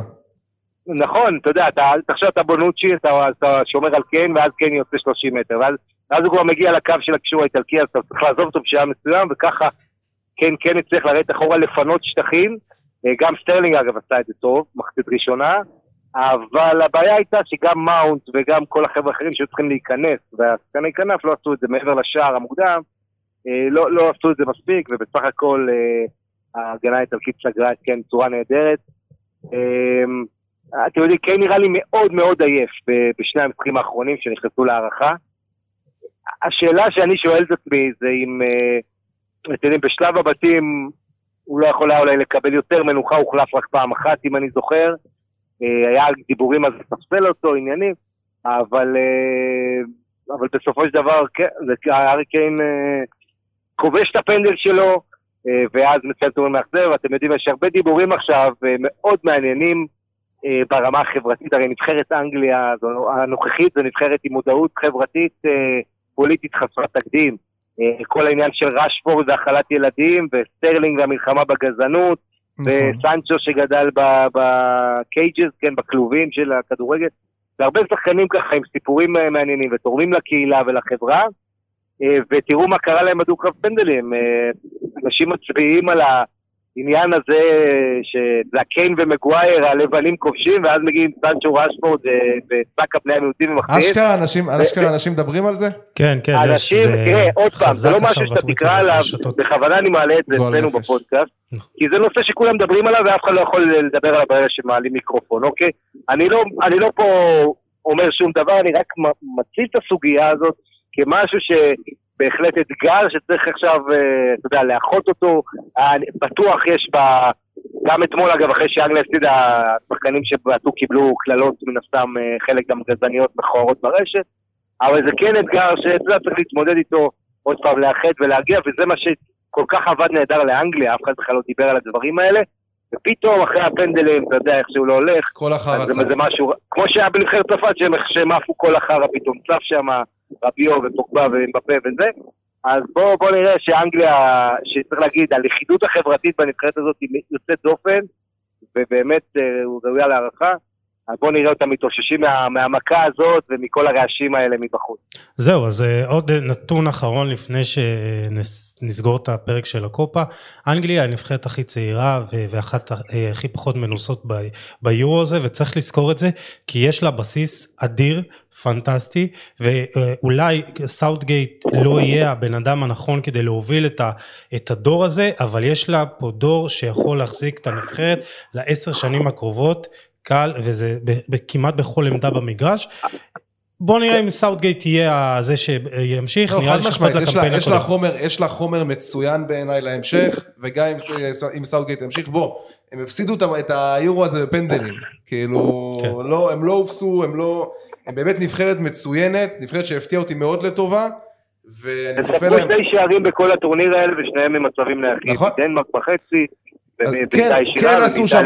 כן עשו שם דברים טובים, וכן יש שם בעיניי תהליך נכון, ויש מאגר עצום של שחקנים אנגלים, גם בפרמייר ליג, ואין לי ספק שבטורניר הבא אנחנו נראה כבר יותר את אה, ג'וד בלינגהם. ופיל פודן יותר יבוא לידי ביטוי, ואני מקווה, שסנצ'ו יגיע ככוכב כבר, אה, אתה יודע, בקנה מידה באמת עולמי, אה, אז, אז באמת באנגליה יש, יש על מה לסמוך להמשך. ובואו לא נשכח שמדברים הרבה על אנגליה והכישרונות שלה, השחקן, יש לה את המגן הכי טוב בעולם שבכלל לא היה בטורניר הזה, טרנט אלכסנדר ארנולד, שאפשר אולי להגיד שהגנתית הוא פחות אולי טוב מהתקפית, ולכן אפשר פחות אוהב אותו, אבל אה, אה, אתם, אני לא יודע, אתם יודעים, כמה חודשים לפני היורו, נבחרת אנגליה בסבב הזימונים האחרון שלה, אז החליט שהוא לא מזמן את טרנט אלכסנדר ארנולד, הוא לא היה בכושר טוב, היה במרץ, זה הכניס לו מוטיבציה אדירה למגן של ליברפול. עמית, אם אתה זה- יכול זה- רק להיכנס למקום סגור, כי אנחנו קצת שומעים רוח, אם אתה... אה, כן. כן, רגע. עכשיו יותר טוב? כן, מעולה. כן, אז אני אומר שטרנט אלכסנדר ארנולד לא זומן במרץ אה, לסגל נבחרת אנגליה, ואנחנו מדברים פה על מגן שלדעת רבים הוא הטוב בעולם, הוא בטח בטובים ביותר. נכון שהגנתית אולי יש לו בעיות יותר, אבל התקפית, הכדורים החופשיים, היכולת מסירה שלו אדירה. גם אתה הופך אותו לשחקן קו עם שלישיית בלמים, שזה מאוד מתאים לו. והיה המון ביקורות על סאדריץ' שהוא לא זימן אותו, וזה דווקא נתן לו מוטיבציה מאוד גדולה לסיים את העונה נהדר עם ליברפול, להביא אותה לליגת האלופות בקאמבק אה, יפה בסיום העונה. אבל אה, אנחנו צריכים, סאוטגייט יישאר, אין ספק. אני חושב במונדיאל הקרוב, פה יש המון זמן, התחושה שלי שאנגליה שם תודח בשלב יותר מוקדם. אה, ובכל מקרה המון לחץ, יש לו היצע שחקנים אדיר.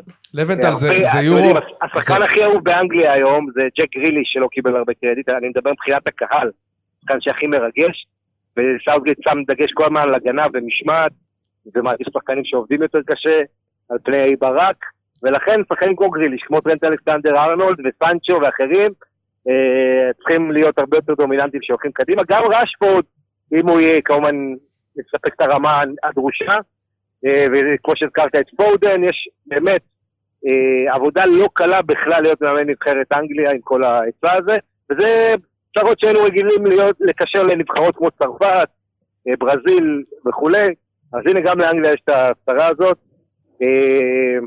וכן, סאוטגייט ימשיך איתם, אני, אני בטוח בזה, זה כל הכיוונים, גם ההתאחדות במהלך הטורניר אמרו אין ספק שהוא ממשיך, אז, אז כן, תצפו להמשך של אותו דבר, הולך להיות לנו מעניין, כי כמו שאמרתי, זה בסך הכל עוד שנה וארבעה חודשים למונדיאל, ואתם יודעים, אני חושב שהמונדיאל הזה בקטאר הולך להיות מרתק, כי אתה יודע, לעשות מונדיאל בחורף, זה יהיה שונה, שונה מאוד בהרבה מובנים ממה שאנחנו רגילים אליו, הולך להיות מרתק בעיניי. עוד נדבר על זה, יש עוד המון זמן. כן, אה, אנחנו בכל זאת אה, רוצים לדבר אה, קצת על הקופה, אתה נשאר איתנו? כן, יאללה. טוב, אז סוף סוף מסי זוכה בתואר הזה, וראינו כמה זה חשוב, לא, כמה זה חשוב לשחקנים לרצות אותו, ואפשר לקחת מהמשחק הזה, מהגמר הזה, כל כך הרבה דברים, מהכדורגל טיפה פחות. טיפה, ממש כן, טיפה. כאילו זה היה כדורגל שגם דיברנו על זה. לא היה כדורגל, זה היה על גבול ה-UFC. ד- דיברנו על זה עם, אה, עם אה, דור הופמן, עמית, שהכדורגל הדרום אמריקאי נשאר מאחור מבחינת ההשקעה, האימונים, לא, אני, אני שמעתי גם בפרק. שדיברתם, אז הוא באמת מדבר על זה שהכדורגל הדרום אמריקאי משוחק מהלב ולא מהראש, וראית שם כאילו, בדיוק את כל, הדברים האלה. כל נבחרת באה להראות ש, ששלה יותר גדול. כאילו, נכון. סליחה, אתה, אתה ראית את זה מההתחלה, כל נבחרת. באה להראות, אני נכנס יותר חזק, אני פה, כאילו, תשמע, ו- מה הטאקל. הזה על נeyמר, אני לא יודע איך עדיין נ- נ- באמת, נeyמר. כמות, כמות כן. עבירות פסיכית, אתה יודע, ומתוך כל הדבר הזה נולד,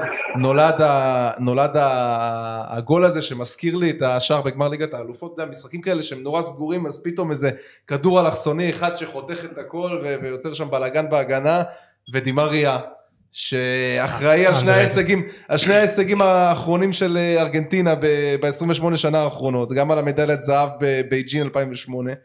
אה, וגם פה, אגב שערים די דומים כאלה, שתי הקפצות כאלה אה, מעל השוער, שזה גם מעמיד את השאלה אם בעיניי סוג של underrated, אבל תשמע, הסיפור זה מסי, אין מה כן. לעשות, כאילו, זה, זה, זה הסיפור, ולבנטל, אז מה אתה אומר, זה, זה באמת מציב אותו עכשיו, מי ב- אמרת שאנדררייטד? לא שמעתי. דימריה, דימריה, דימריה, כן, תשמע, דימריה אה, זה אחד הסיפורים המרכזיים בנבחרת ארגנטינה, דימריה ב-2014, המונדיאל בברזיל היה לא פחות מכריע ממסי. ברור, היה מעולה, מול שווייץ, ואז הוא לא יכול היה לשחק בגמר, ריאל מדריד עשו בלאגנים, לא הסכימו אה, שהוא ישחק אם הוא פצוע.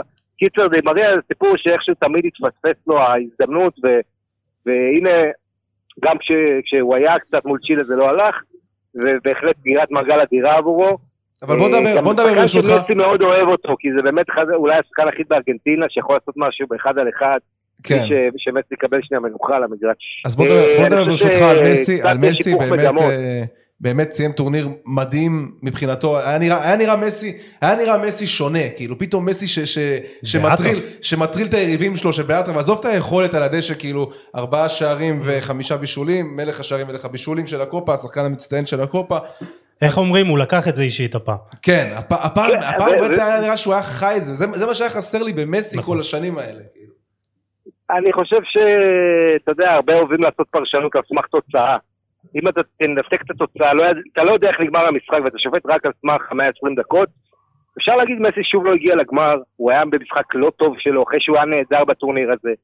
ו- ושוב, וזה לא מקרים מול ברזיל, עם קזמירו שעוצר אותו כל הזמן בטרפסלות המוות אה, בספרד, ומרקינס וטיאגו וכל הקצבים שם של אה, ברזיל, עשו לו את החיים קשים, ובסופו של דבר, ב- אתה יודע, כשהיגואין החמיץ מול השער מול גרמניה, אז אמרו, וואה, זה הכל על מסי, ושהיגואין החמיץ פנדל אחרי זה מול צ'ילה, אז אמרו, בסוף אתה צריך, כדורגל זה משחק קבוצתי, אפילו שאתה יודע, אני עולה אתמול בתוכנית רדיו חצי שעה מדברים רק על מסי, כאילו לא היה טורניר ולא היה נבחרת, וכאילו איש הטורניר זה בכלל לא השוער של ארגנטינה, אמיליאנו מרטינס, כל מי שראה יודע. כן. אה, אז אתה יודע, אתה צריך את החבר'ה שיהיו סביבך, אה, וזה אגב גם מרדונה שבה, אתה יודע, מרדונה שלקח על הגב את ארגנטינה, אבל לא היה צריך שבורצ'אגה ישים את הגול המנצח מול לא, גרמניה, לא, זה ברור. הוא היה צריך את גוי קויצ'יה בשער, או את פומפידו, אה, היו, היה, אתה יודע, היו סביבו חבר'ה אדירים בהגנה, ובסופו של דבר אתה לא יכול לנצח לבד. נבחרת ארגנטינה הגיעה לטורניר הזה, אה, שכולם מדברים על זה, אה, זה הטורניר שארגנו בשביל מסי, עם הקופה אמריקה הזאת שבכלל הייתה אמורה לארח בקולומביה וארגנטינה, ואז, אתה יודע, נדחתה, סליחה, הוא עברה לברזיל ברגע האחרון, וגם בברזיל, אה, בלי קהל, עם הרבה מחאות, בתי משפט, איזה שיטה נוראית. אה, יש קצת, אם מדברים מקצועית, אז זהו, כדורגל דרום אמריקאי תמיד התאפיין בקשיחות. בטח אורוגוואי, צ'ילה, ארגנטינה. אבל זה נראה שהפעם, שזה... זה, זה הפערים פשוט אה, גדלו בצורה בלתי רגילה, ואנחנו רואים חוץ מאולי ברזיל, שאתה יודע, כמות כישרון בלתי נתפסת ובלתי הגיונית. אבל, פשוט... אבל זה גם כלכלית, כי היום כן. שחקן טוב בארגנטינה, בגיל 15, הוא עוזב את המדינה, ולא רק אה, בארגנטינה. אה, אתה יודע, בגיל צעיר מאוד עוזבים לאירופה, שם גם הכסף, גם ההזדמנות... מקצועית, אה, גם להשתפר מקצועית. תראה את השוער את מרטינס, שעוזב בגיל 18, אף אחד לא מכיר אותו, אה, עובר, כן, מסטודיאנטס לארסנל, עובר איזה מלא השאלות, העונה, במקרה הייתה פציעת שוער בארסנל, שאפשרה לו לסיים שם חצי עונה, להראות את היכולות שהוא היה כוכב של ארסנל בסיום העונה, לא האחרונה הזאת שלפניה, כן. אבל ארסנל היה שוער גרמני ברנד לנו בכיר יותר, אז הם פשוט שחררו אותו לאסטון וילה, באסטון וילה הוא היה שוער המצטיין העונה האחרונה. אה, במקרה איכשהו חודש לפני הטורניר, פחות אפילו כמה, לפני הטורניר במשחקי הכנה, הוא הופך לשוער הראשון, אני בכלל חשבתי שמוסו של אודינזה יהיה השוער הראשון, אה, שעובר לאטלנטה עכשיו, חואן מוסו, יהיה השוער של ארגנטינה, אבל איך שזה יסתדר לו, אה, אני חושב שמסי, זה, זה באמת רגע מרגש, כמה שהוא השתנה, אתה יודע, אנחנו זוכרים, מסי, קודם כל לפני חמש שנים, אחרי הפסד לצ'ילה, הפסד שני, הם הפסידו שלושה גמרים, ב-2014, 15 ו-16, 14 מונדיאל, 15-16 פעמיים מול צ'ילה. 2016 מסי בוכה ואומר, אני לא יכול יותר, עשיתי מה שאני יכול, אני פורש מהנבחרת. הרבה לא האמינו שנזכה לראות את היום הזה, שהוא זוכה בתואר נבחרת ארגנטינה, אז הנה זה, זה קורה, וזה קורה במרקנה, איפה שהפסידו אז ארגנטינה לגרמניה, זה אותו הפסד כואב, כל באמת... השדים, עם היריבות מול ברזיל, ברזיל שהיא פיבוריטית מבחינת יכולת ברורה על... אז זהו, אז זהו, זה באמת, זה הישג עצום, כאילו, זה, עזוב, עזוב מה שהיה עד הגמר, שגם, זהו, סחב אותם ותגיד, תגיד בגמר פחות תגיע והכל, אבל תשמע, לנצח את ברזיל הזאת, בגמר ברזיל ש, שהפסידה, שזה המשחק ה... הרשמי השני שהיא מפסידה תחת, אה, תחת טיטה, ב-60 משחקים, כאילו שתבין את ה... פשוט נתון מטורף. ואני ראיתי את ברזיל בקופה, בקופה, בכל משחק, זה היה נראה שהיא פשוט מזלזלת, הייתה יכולה לנצח בכל משחק 3-4-0 בקלות, גם בחצי גמר נגד פרו, אה, לאורך כל הדרך, לאורך כל הדרך ככה זה היה נראה, כאילו זה באמת היו פערים עצומים בין ברזיל לשאר הנבחרות, וגם תראה את הסגל של ארגנטינה לעומת הסגל של ברזיל, אתה אומר, למה יש, לה, למה יש לארגנטינה להישען פה אם לא על מסי? סבבה, אז לאוטרו ודימריה שאגב גם, שאגב גם בשלבים היותר מוקדמים גם לא פתח בכלל בהרכב. אז, אז השאלה באמת... ובסוף, בסוף טעות של רנן לודי, המגן הברזילאי, זאת נכון. שגרמה לשער. אבל השאלה אה, באמת אם לארגנטינה יש משהו, יש משהו, השאלה שלי אם לארגנטינה יש משהו להתבסס עליו להמשך, מעבר למסי? במה יש לה להיאחז? כי אנחנו רואים כן. שחקני, אנחנו רואים את כל ההגנה שלהם מורכבת משחקנים מאודינזה ומפיורנטינה, אתה יודע, עם כל הכבוד, זה, זה, לא, זה לא ההגנה של הנבחרת ארגנטינה, הקישור גם, רודריגו דה פול שבאמת נתן משחק, נתן גמר אד- אדיר כאילו במרכז שדה והראה שהוא גם מעבר לזה שהוא שחקן יצירתי והוא גם שחקן קשוח שיודע לעשות את התפקיד של הקשר האחורי כמו שצריך יחד עם פרדס שכולם שם קיבלו צהובים בקישור. כאילו זה היה הישג נדרש אז אבל השאלה באמת מה יש לארגנטינה על מה יש לה עוד להתבסס להמשך? ואני חושב ש... תראי, ארגנטינה, הרבה מאוד שחקנים, אה, שגם בעיניים אירופאיות וגם בעיניים ארגנטינאיות, אתה לא מבין מה הם עושים בנבחרת, שמות אלמונים, אגב, זה... הוא כבר כמה טורנירים רצוף רואים את זה, אה, ואתה יודע, אתה מדבר על אה, שחקנים שחלקם אחרי השיא, או תמנדי כאלה, חלקם, אתה לא... לא ברמות הכי גבוהות, אתה יודע, כל מיני חבר'ה, ניקו גונסלסים כאלה, ש... אתה יודע, משחקים בקבוצות בינוניות באירופה, אה, אתה משווה את זה לעומת ברזיל, אז ברזיל יש סגל הרבה יותר איכותי, אבל ברזיל זכו בקופה אמריקה לפני שנתיים. יש פה את העניין שארגנטינה זה, זה צ'אנס אחרון של מסי. ראו בארגנטינה את ה- את החמישה אחוז אקסטרה הזה על פני ברזיל, שהיה להם רעב לזכות בטורניר. אגב, לדעתי זה יעשה רק טוב לברזיל, שתזכה במונדיאל הקרוב. אה, הייתה צריכה איזה? משהו שייצר אצלה רעב, אם היא הייתה זוכה פה זה היה יכול קצת אולי לייצר איזה, אה, אתה יודע, היה חסרה להם דריכות בשנה לא, הבאה. אני לא. חושב אני לא חושב שזה היה אז אני חושב שזה בסך הכל, אתה עוד שנה וחצי תדבר איתי, ואחרי שברזיל תזכה, אתה... לא, לא, אני לא אומר שברזיל לא תזכה, אני אומר שגם אם היו זוכים פה, זה עדיין מבחינתם, זה לא- זה לא קרוב למונדיאל בכלל. אני חושב שארגנטינה, אפילו בברזיל, אתה יודע, היו כאלה שבגלל מסי, אה, ושוב, אני לא אומר, נאמר היה השחקן הכי טוב על המגרש בגמר. גמר זה, אתה יודע, צריך קודם כל להיות סולידי הגנתי, לא לטעות, לנצל את ההזדמנויות שלך ולעשות את המיטב, ו- וכמובן, הצטיינות של השוערים, של שחקני המפתח, ובסוף, בפרטים הקטנים ארגנטינה ניצחה, אבל אם היית עושה חמישה גמרים, בסדרה כזאת של הטוב מחמש הטוב משבע, כמו ב-NBA, אז ברור לך שברזיל לא מנצחת את אה, ארגנטינה. משחק אחד, אה, בטח כשזה ככה, אם היה קהל מלא שם, ברזילאים, זה גם היה אולי אחרת. אה, אז, אז איכשהו זה הסתדר, אה, ושיחק לארגנטינה, אני חושב שמסי, אה, מסי בוא לא נשכח, עשה פה טורניר שלא עשה אף שחקן מעולם. להיות מלך שערים מלך בישולים, שחקן הטורניר ולזכות, אין, אין איזשהו תואר בינלאומי ששחקן עשה את זה. וזה אתה מדבר על מסי בגיל 34, אחרי השיא, ואני אגיד לכם, אני חושב כבר קדימה, כל, מסי כבר, אה, מה, עשר שנים מחכה לזה, רק לתואר עם ארגנטינה. אה, בברצלונה הוא הציע הכל, אנחנו לא ראינו אותו אף פעם מסופק ושמח ומאושר חצי ממה שהוא היה פה, אה, בכל ה-34 תארים ברצלונה.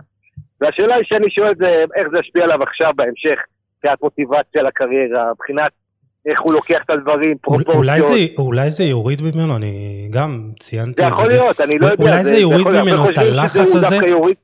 כן, ו- ו- ו- ונראה מסי משוחרר יותר, שמח יותר. כמו שראינו בטורניר הזה. אבל היה לו מסי משהו להוכיח, ועכשיו הוא כאילו נקי. זהו, הוא יכול להיות כזה כן. הכי משוחרר והכי פרש כזה. יכול להיות שזה דווקא איזה משהו ש- ש- שישחרר לו את הניצוץ, יגיד יאללה בוא נעשה את השנתיים, שלוש האלה הקרובות בכיף. תשמע, הוא גם יודע, כן, הוא גם יודע שעם החומר שיש לו בנבחרת, די, עם כל הכבוד, זה לא חומר, זה לא חומר לזכות במונדיאל. אתה אתה רואה אותם אה, מ- מגיעים לשלבים הגבוהים ב- אני, אני בקטר? לא רואה את ארגנטינה בשום, שמינית. בשום צורה. רבע עם הגרלה טובה. הזה. אני, אם אני צריך כרגע לדרג את הפייבוריטיות שלי, נכון לעכשיו, אז אתם יודעים, יש שם את ברזיל וצרפת ואיטליה וגרמניה עם אנזי פליק שאני אה, לוקח אותה בחשבון. מה עם ספרד? וספ- וספרד גם, אה, כמו בהחלט, אה, שם הגבוה. איך אתה אוהב את ספרד, אה, יוסי? וארגנטינה, אני לא שם אותה מעבר לשבע, שמונה ב- ברשימה. אה, אבל שוב, בוא נראה, אתם יודעים, גם את ההגרלה, גם איך זה הולך, איך הולכים להגיע לטורניר הזה. אה, בסופו של דבר הסיפור סינדרלה עם המאמן, סקלוני, אה, חלק רואים את זה אגב בעין לא יפה, אתם יודעים, סקלוני היה עוזר מאמן של סמפאולי בעצם, ויש אה, הרבה עוזרי מאמנים שכשהמאמן הולך הולכים איתו בקטע של נאמנות, הוא החליט להישאר ולעבוד בסוג של בחינה, ואיכשהו המאמן הזמני הזה שרק הוכיח את הריקבון של ההתאחדות הארגנטינאית, פתאום הפך לאליל עכשיו, לגיבור גדול. אז תראו מה זה כדורגל וכמה, אפרופו סאוטגייט ומה שדיברנו קודם, כמה דברים יכולים להסתדר, בטח ובטח בטורניר כזה קטן, עם, אה, כן, שלוש וחצי, ארבע נבחרות שיכולות לזכות בו, כמו הקופה אמריקה. ושוב, ארגנטינה זה 28 שנים בלי תואר, אה, עד, עד הזכייה הזאת, מ-1993, אני זוכר את אותה זכייה עם בטיסטוטה והשתיים אחת על מקסיקו. אה, ואז באותם שנים זה, ארגנטינה כל טורניר הייתה פבוריטית גדולה, והיא זכתה במונדיאל 86, הייתה בגמר מונדיאל 90, כל קופה אמריקה דיברה חזק. פתאום, אתם יודעים, ארגנטינה התחילה לדעוך, וגם אז, כשבשנות ה-90 הם הפסיקו לזכות פתאום בקופה אמריקה, הם עדיין היו בנבחרות הצעירות, עד גיל 20 וזה, הכי טובים בעולם ביפר, עם אה, פקרמן שאימן אותם וכולי, זאת אומרת, תמיד היה שם מעיין כישרונות עצום. הדאגה בשנים האחרונות זה שהפס ייצור כישרונות הזה בארגנטינה הוא לא מה שהיה בעבר. אמ, אתה כבר לא רואה את המסי הבא בכמויות, ואת השחקנים באיכויות האלה של הגוורו. אתה לא רואה בכלל את המסי הבא, אבל אתה לא רואה גם, לא יודע, את הלאוטרו. לא מסי, הגוורו, יש הרבה, הדימריה, השחקנים האלה, אין להם היום עדיין יורשים בסדר גודל שלהם, במעמד ובטח ביכולת שלהם, וזה מדאיג לגבי העתיד. צריכים להחזיר את אה, אה, זה, את היגואין לנבחרת. מי שכן, שם אחד שאני כן רוצה להזכיר זה קריסטיאן רומרו. כן. אה, בלם שהיה שייך ליובנטוס, צריך לשחק בליגה הוא עדיין שייך ליובנטוס, כבר לא. כבר לא. הוא עכשיו מושאל לשנתיים לאטלנטה. כן, אבל הוא לא ליובנטוס. ובעצם עכשיו לקראת עונה שנייה באטלנטה בהשאלה, שאחרי זה אטלנטה רוצה לקנות אותו. ונראה מה יהיה עם זה, אני חושב שהיא, אתה יודע, אני, אם אני זוכר היא יכולה, יש לה שם אפשרות כן. לרכוש אותו, והיא תלויה, כאילו, זה לא, ליובה אין סיים, היא רוצה לעשות את זה, יכול להיות שליובה כן יש שם אופציה לרכוש אותו חזרה, אבל לדעתי זה אחד מבלמי העתיד של הכדורגל העולמי, אה, שחקן שהפך את האטלנטה בעונה האחרונה מקבוצה חביבה אבל מאוד נאיבית, לקבוצה שיש לה פתאום קשיחות נכון. יותר. אמ, יש להם גם את קוארטה בפיורנטינה, שהוא עדיין לא ראה מה הוא יודע, אבל בארגנטינה הוא, הוא היה בריבר פלייט ומאוד מחזיקים ממנו כבלם עתיד. אה, אז, אז אתה יודע, יש שם כן שמות, גם אנחנו... וטליאפיקו, אה, וטליאפיקו שהנצח באייקס ולא רוצה להתקדם, הוא טוב לו כן, באייקס. כן, טליאפיקו שרוצה לעזוב את אייקס, וכן, אבל, אבל שוב, כשאתה משווה את זה לברזיל, אה, או לנבחרות אירופיות גדולות, אז אתה זוכר כמה זה יכול להספיק. ו... וכן, מה שכן, אני מאוד מאוד אהבתי ששער של ארגנטינה היה בין דה פול לבין דימריה, כי אם לארגנטינה רוצה בכל זאת שיהיה לה סיכוי במונדיאל הבא, זה לא יכול הכל לעבור דרך מסי. זה חייב להיות, כי מסי לוקח המון תשומת לב מההגנה. זהו, דה פול זה שחקן... שלו גם יותר קשה לו, ובטח אם הוא יגיע למונדיאל הזה, בהנחה שהוא יגיע בעומס משחקים כבד, למרות גילו שהוא יהיה שם בין 30 ו... אה, מה, 35? כן, 35. אה, אז הוא חייב יותר עזרה, ולא רק ב... גם, אתה יודע, עזרה מבחינת סגנון משחק, שלא כל הזמן רק יחפשו את מסי, כי זה מאוד עוזר ליריבות. כשיש לך שחקן כמו דה פול, שהוא שחקן באמת יוצא מן הכלל, ו... זהו, הוא עשה, הוא עשה התקדמות אדירה, ובאמת אה, גם דיברו עליו שכנראה, שכנראה הוא יגיע לאתלטיקו מדריד. כן, הוא עובר לאתלטיקו מדריד כן. הקיץ, זה הדיבור, זה קצת מתעכב, אבל זה אמור לקרות. אה, לקבוצה גדולה סוף סוף, שזה מאוד חשוב. אה, אז אתה יודע, ובואו לא נשכח שגוורו ומסי הולכים לשתף פעולה בברצלונה מהעונה הקרובה, זה יכול לעזור להם לתיאום אולי עוד יותר. אז, אז אתה יודע, אתה מנסה להיאחז בדברים החיוביים, אבל uh, בסוף, כמכלול, אני מאוד אופתע אם ארגנטינה אפילו תגיע לגמר. ואני אומר את זה שהייתי שמח לראות אותם שם, אני מאוד, אתה יודע, אני מאוד אה, אוהב את מסי. מה זאת אומרת, אז אופתע אם היא תגיע לגמר, אופתע אם היא תגיע לרבע גמר גם, גמר זה לא... בדיוק, אני בוא, שלב שלב, אה, זה לא רק שארגנטינה כן הפסידה, היא קיבלה בטורנירים הגדולים, קיבלה בראש לא מעט פעמים, אה, אז, אז בואו בוא נראה מה המונדיאל, יהיה. המונדיאל הזה הולך להיות פשוט יורו עם ברזיל. זה, זה, זה הדיבור, כאילו, אין מה לעשות. זה נכון. יורו עם ברזיל. זה, זה נכון, אני חושב שזה לא חדש, תמיד ככה. Uh, השאלה היא, אתה יודע, אם, אם ראינו משהו ביורו לא, האחרון... בעבר היה לך גם את ארגנטינה, את אורוגוואי שדיברו חזק, אתה רואה את אורוגוואי בירידה דרמטית. כן, תשמע, תמיד יש לך מקסיקו, קוסטה ריקה, אולי זה אפריקאית, אה, אלג'יריה שיש לה שחקנים נהדרים. אני מציע במונדיאל הקרוב גם להסתכל לאפריקה. אה, שבשנים האחרונות הופכת לאימפריה, תראה את ליברפול, תראה את סיטי, תראה את הכמות האפריקאים, אה, אלג'יריה ומרוקו, ויש נבחרות אפריקאיות שאתה יודע, אחד לא מצפה מהם בגלל הנאיביות, בגלל התנאים המוקדמים, כל הדברים האלה, אבל ראינו ביורו הזה הפתעות, ראינו את דנמרק, ראינו את צ'כיה, ראינו את אה, עוד ועוד הפתעות. אני חושב שגם במונדיאל הקרוב, אני, אני אשמח לראות שזה לא יהיה, כמו שאתה אומר, הברזיל וכמה אירופאיות, שכן נראה שם איזה משהו מרענן. טוב, אז זה רק עוד אה, שנה וחצי. תראה מה זה כבר, אנחנו קשה לנו כן, כבר להיפרד ביורו. כבר מדברים על המונדיאל, כאילו זה... אי אפשר, כבר אבל- תן- לנו עוד איזה טורניר בינלאומי, כבר אי אפשר. הנה, יש לך. טורניר אולימפי. אה, עכשיו הטורניר האולימפי. יש טורניר אולימפי, כן, כן. הטוטו- זה גביע. הטוטו של הנבחרות. זה באמת זה גביע זה טוב. באמת גביע הטוטו של כי, הנבחרות. כי אה, היה דיבור בטוויטר, אתה בטח אה, שמת לב. כן. דרך אגב, אני פורש החזירו את מהטוויטר. דני אלבז כן. לסגל. אני פורש מהטוויטר, דרך אגב, זה לא בשבילי. כישלון חרוץ. תקשיב, אני כישלון חרוץ שם, זה פשוט... אה, תהיה ציני כבר. לא, אבל זה צריך להיות מה? ציני מגעיל. תהיה קצת מה אתה מגעיל. מדבר על הקופה אמריקה? לא, על הטוויטר, על הטוויטר. כן, כן, אנשים גם... בסדר, נו, אנשים אבל לא באסיה. שחושבים שהם באירופה, מדברים על דרום אמריקה, אז מה אתה מצפה? תראה, אני אגיד לך, לא, אז, אז מזכירים שפלא ומרדונה לא זכו ב... תראה, הכל דבר זה נכון לשעתו. ליגת האומות זה מה שלא היה, גם כן, אה, לא מזמן, אין ספק שהכדורגל משתנה. אין ספק שכשאתה עושה קופה אמריקה כל שנתיים, אז משהו נשחק שם ביוקרה שלו, אה, וכל זה. אה, ועדיין, בסופו של דבר, אתה צריך לנצח את נאמר ואת מסי, ו... הם עושים מתי שיוצא. יודע, זה, זה מזכיר לי שהגביע הבין-יבשתי, או ה, אה, היום קוראים לזה מונדיאל המועדונים, אז עבור הקבוצות באירופה זה גביע טוטו, זה, זה עוד מפעל שנחמד לזכות בו. עבור מועדון מדרום אמריקה, כל השנה, כל, ה, כל, ה, כל החיים שלהם רק חולמים על המשחק הזה ולנצח ולהראות שהם יכולים על האירופאים, וכל העניין של התסביך נחיתות. ככה שזה, אם אתה יושב פה במדינה שלנו, באסיה הלוהטת, שמשויכת בכלל לוופא, אתה יכול להגיד מה שאתה רוצה, אבל אם אתה ארגנטינאי, אה, או דרום אמריקאי בכלל, הם אלה שקובעים בעניין הזה, ובשבילם זה, זה כמו יורו אצלכם, אז אני מציע לכבד, אה, ואת הציניות תמיד טוב לשמור לטוויטר, זה בסדר, זה המקום שלו. עוד משהו שאני חייב להגיד על טוויטר, שאם אתם עוקבים אחרי עמית לבנטל, אתם תקבלו את העדכונים הכי הכי מטורפים. מה שאני אוהב לא, בלבנטל זה. שהוא גם חזק בפייסבוק, הוא לא רק נכון, בטוויטר, הוא לא, גם- הוא גם מצייץ אבל- בפייסבוק, פוסטים. אבל זהו, כן, אבל אצל. לבנטל, הוא עוקב אחרי כל לא האסונות. אתה מקבל גם אסונות טבע, גם חיות חמודות. גם את אבא שלו החתיך. תראו, אני לא נעים לי להגיד לכם, אני עובד באתר אקטואליה בכלל, היום יום שלי אני לא מתעסק הרבה בספורט. יש לי הרצאות בספורט, יש לי תוכנית ספורט, יש לי... חביבי, הוא צריך לטפח, צריך אה, לטפח את המותג. אבל אני כל הזמן מתעסק בענייני אה, עולם, אקלים, חדשות גם בארץ. לא, לא, אבל אה, יש לך, כן, יש לך, אבל- אתה עוקב אחרי חשבונות של אה, סרטונים אתם. יודעים מה השלב הבא? השלב הבא זה טיק טוק. אה, כן. יוסי, יוסי גם, יוסי, אולי, אולי, אולי תשתחרר דרך הטיקטוק, מה אתה אומר? תנסה את הפלטפורמה הזאת. אני, אין XG בטיק טוק, אחי.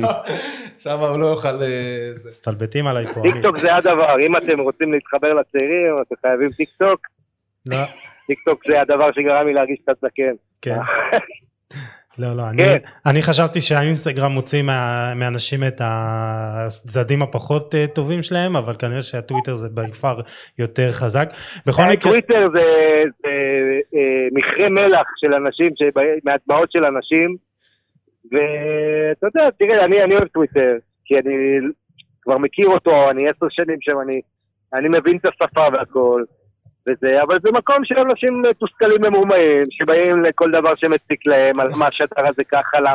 כאילו, אתה יודע, להביא... אני לא מוכן להשתתף לא, במשחק לא, לא הזה. הכל, אבל זה ב-70 אחוז זה בערך התבכיינויות וחרטא. ואגב, ההשלכות של זה, הפוליטיות, הן הרות אסון ברמה שיותר מכל אסון טבע אפשרי, כי מה שקורה עכשיו בעולם, וזה אני אסיים פה, כן. ואני אחזור לעבודה, מה, שיקרה, מה שקורה עכשיו בעולם זה שאיפה שאתה הולך, הקיטור, השיסוי, הפילוג, השנאה, שוברים שיאים, כל מדינה חושבת שזה מיוחד לה, בארגנטינה חושבת שזה מיוחד להם, בישראל חושבת שזה מיוחד להם, באמריקה, באירופה, בכל מקום שאתה הולך, אבל לא, יש פה סיבה, יש פה סיפור, יש פה את הרשתות החברתיות, פוליטיקאים שהופכים ל... מקבלים מלא לייקים, הופכים לפופולריים, כי הם כותבים דברים קיצוניים, ומתחייבים להתחייבויות שאי אפשר לעמוד בהם בפוליטיקה, ואז מסנדלים את עצמם, וקיצור, כל ה... וחלק גדול מה, מהבעיות שלנו בזירה הפוליטית קשורות למדיה כמובן, החברתית, על תופעותיה. אז זהו, זה ככה לא קשור לספורט, אבל, אה, אבל אתה יודע, בואו, אנחנו רואים הרבה דברים יפים גם שספורטאים עושים במדיה החברתית, אם זה רשפורד, עם ה... אה, כמובן המטרה הקהילתית שלו, אה, לתרום לילדים, שלא יהיו ילדים רעבים, גם בזמן הקורונה. אה, אז כן, אז אפשר וצריך לתאר את זה זה מאור למקומות אה, קנדיל, אם טובים. זה מאור קנדיל עם ציוצים נהדרים. אם זה עידן ורד שבודק את הלק של אם השופט. זה עמרי אלטמן, אוי, עומרי אלטמן ענק, ענק, ענק, ענק. כן, רגע, כן. זה הוא, נכון? זה לא פייק. זה הוא, זה זה הוא. כן. זהו, זה היה סוגיה במשך הרבה זמן. תקשיבו, זה החלק שאני הכי אהבתי מה- מהפרק הזה, באמת. אני לוקח את זה שאני לא נופל לחרא הזה, אני מצטער, סליחה על הביטוי, אה, אבל אה, אני חושב שזה פשוט, זה מסר כזה של כולנו להירגע קצת בשיח, ולזכור שלא היית אומר על אותה, את אותם דברים שאתה כותב בטוויטר לבן אדם מול הפנים, אז אה, קצת צניעות זה, בן אדם. זה נכון. הכי קל זה להסתתר מאחורי המקלדת, ואתה יודע, הרבה אנשים צריכים לקבל איזו תביעה גדולה על הראש בשביל להתחיל לשקול את צעדיהם. אה, באמת צחוק. בצד, אנשים באמת צריכים קצת אה, להירגע, להבין שיש פה גם חיים ולפעמים זה צחוקים ומגניב והכל טוב, ותירגעו. כן, בצד המכשפות אה, גם כן, היום בעידן הרשתות החברתיות, אם מישהו עושה איזה טעות או משהו, הוא הדבר הראשון שצריך לעשות זה לסגור את החשבון שלו ברשתות חברתיות, כי הוא הולך לחטוף שם, אם זה טעות בכדורגל ואם בפוליטיקה ולא משנה איפה, אה, אבל זה חלק של, אה, מהעניין של לדעת להתמודד עם הסביבה הדיגיטלית במאה ה-21. ואני חושב שאגב, בהקשר של כדורגל, היום כל מועדון גדול שלוקח שחקן, קודם כל, אחד הדברים הראשוניים, בטח. והדרכה מפורטת איך להשתמש במדיה החברתית, איך לא להסתבך, לא לעשות שטויות, אה, וכמובן זה לא רק הוא, זה כל הסוכן שלו וכל האנשים האלה, הרבה אנשים מתפעלים להם את החשבונות האלה, אנשים מטעמם. נכון. יונתן. כהן לא הקשיב בשיעור. החשבונות פה. עוז- יושב- עם הפנקס. פיץ בית"ר יש לו פנקס מלא, מפוצץ. לפי תחקירים. אגב, כריסטיאנו רונלדו, למי שלא יודע, האיש הכי פופולרי בעולם, בלי תחרות, ברשתות חברתיות, מי שמנהלת לו את החשבונות זה הבת של ג'ורג'ה מנדש, הסוכן שלו הכל כך קרוב, היא זו שככה אחראית על האינסטגרם וכל החשבונות שלו. אז אה, כן, כן, אבל השחקנים בישראל עדיין לא הגיעו למעמד של אנשים שמנהלים עבורם את הרשתות, ואת האמת, אני מאוד מתחבר למה שאתה אומר. אה, אנחנו יכולים להמשיך לדבר על זה, ובאמת זה היה איזה דיון מרתק לעת סיום, אבל אה, אנחנו צריכים לשחרר אותך לעבודה, ויש לנו את האמת עוד פרק להקליט. בכל מקרה, תודה רבה, עמית, אנחנו פעם שנייה שאתה מתארח אצלנו. תודה, אתה... תודה גיל. תודה עמית, תודה. בכיף. להתראות. תודה. ביי. פורצה איטליה. פורצה רגצי. טוב, היה מרתק גיל, אנחנו ככה נסיים. אני חושב שלא נותר עוד מה, מה להגיד, ובאמת זה היה חוויה מבחינתי אישית לדבר על זה כל שבוע ופעמיים בשבוע אפילו, ויאללה, מתי מונדיאל? תשמע, היה באמת, באמת, כמו שאמרתי מקודם, יורו מושלם, גם מבחינת הכדורגל, גם מבחינת הסיפורים שלו, הכל... באמת קשה, קשה להיפרד.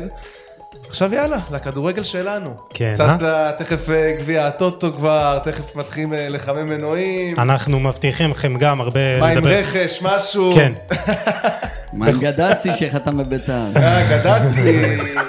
גדסי. בכל מקרה, בכל מקרה, אנחנו רוצים להזכיר לכם שאנחנו פה באולפני פודקאסט סטודיו שבראשון לציון, עוז נקש, גם מפיק עבורנו, גם עורך וגם נותן את האינסייטים שלו בכל פעם. אה, ותודה עוז, אז באמת אנחנו מודים, מודים לך על הכל. תודה לכם שאתם מעשירים לי את היום. כן, ראית מה זה? אנחנו דואגים לך לתוכן איכותי. אה, גיל, תודה רבה, אנחנו אה, ניפגש בפרק הבא, שאנחנו מקליטים. אותו. כן, מקליטים אותו עוד מעט, אבל אנחנו, אתם תשמעו כאילו אותו אנחנו בהמשך. נפרדים, בסדר. כן. אה, אז אה, לכם, מאזינים מאזינות, אנחנו מאוד מאוד מודים לכם שאתם איתנו. תנו לנו את הכוח לגדול, להמשיך, להגיע לעוד אה, אנשים, ואנחנו ניפגש בפרק הבא. יש לנו באמת פרק מאוד מאוד מעניין, ותשמרו על עצמכם. יאללה, ביי.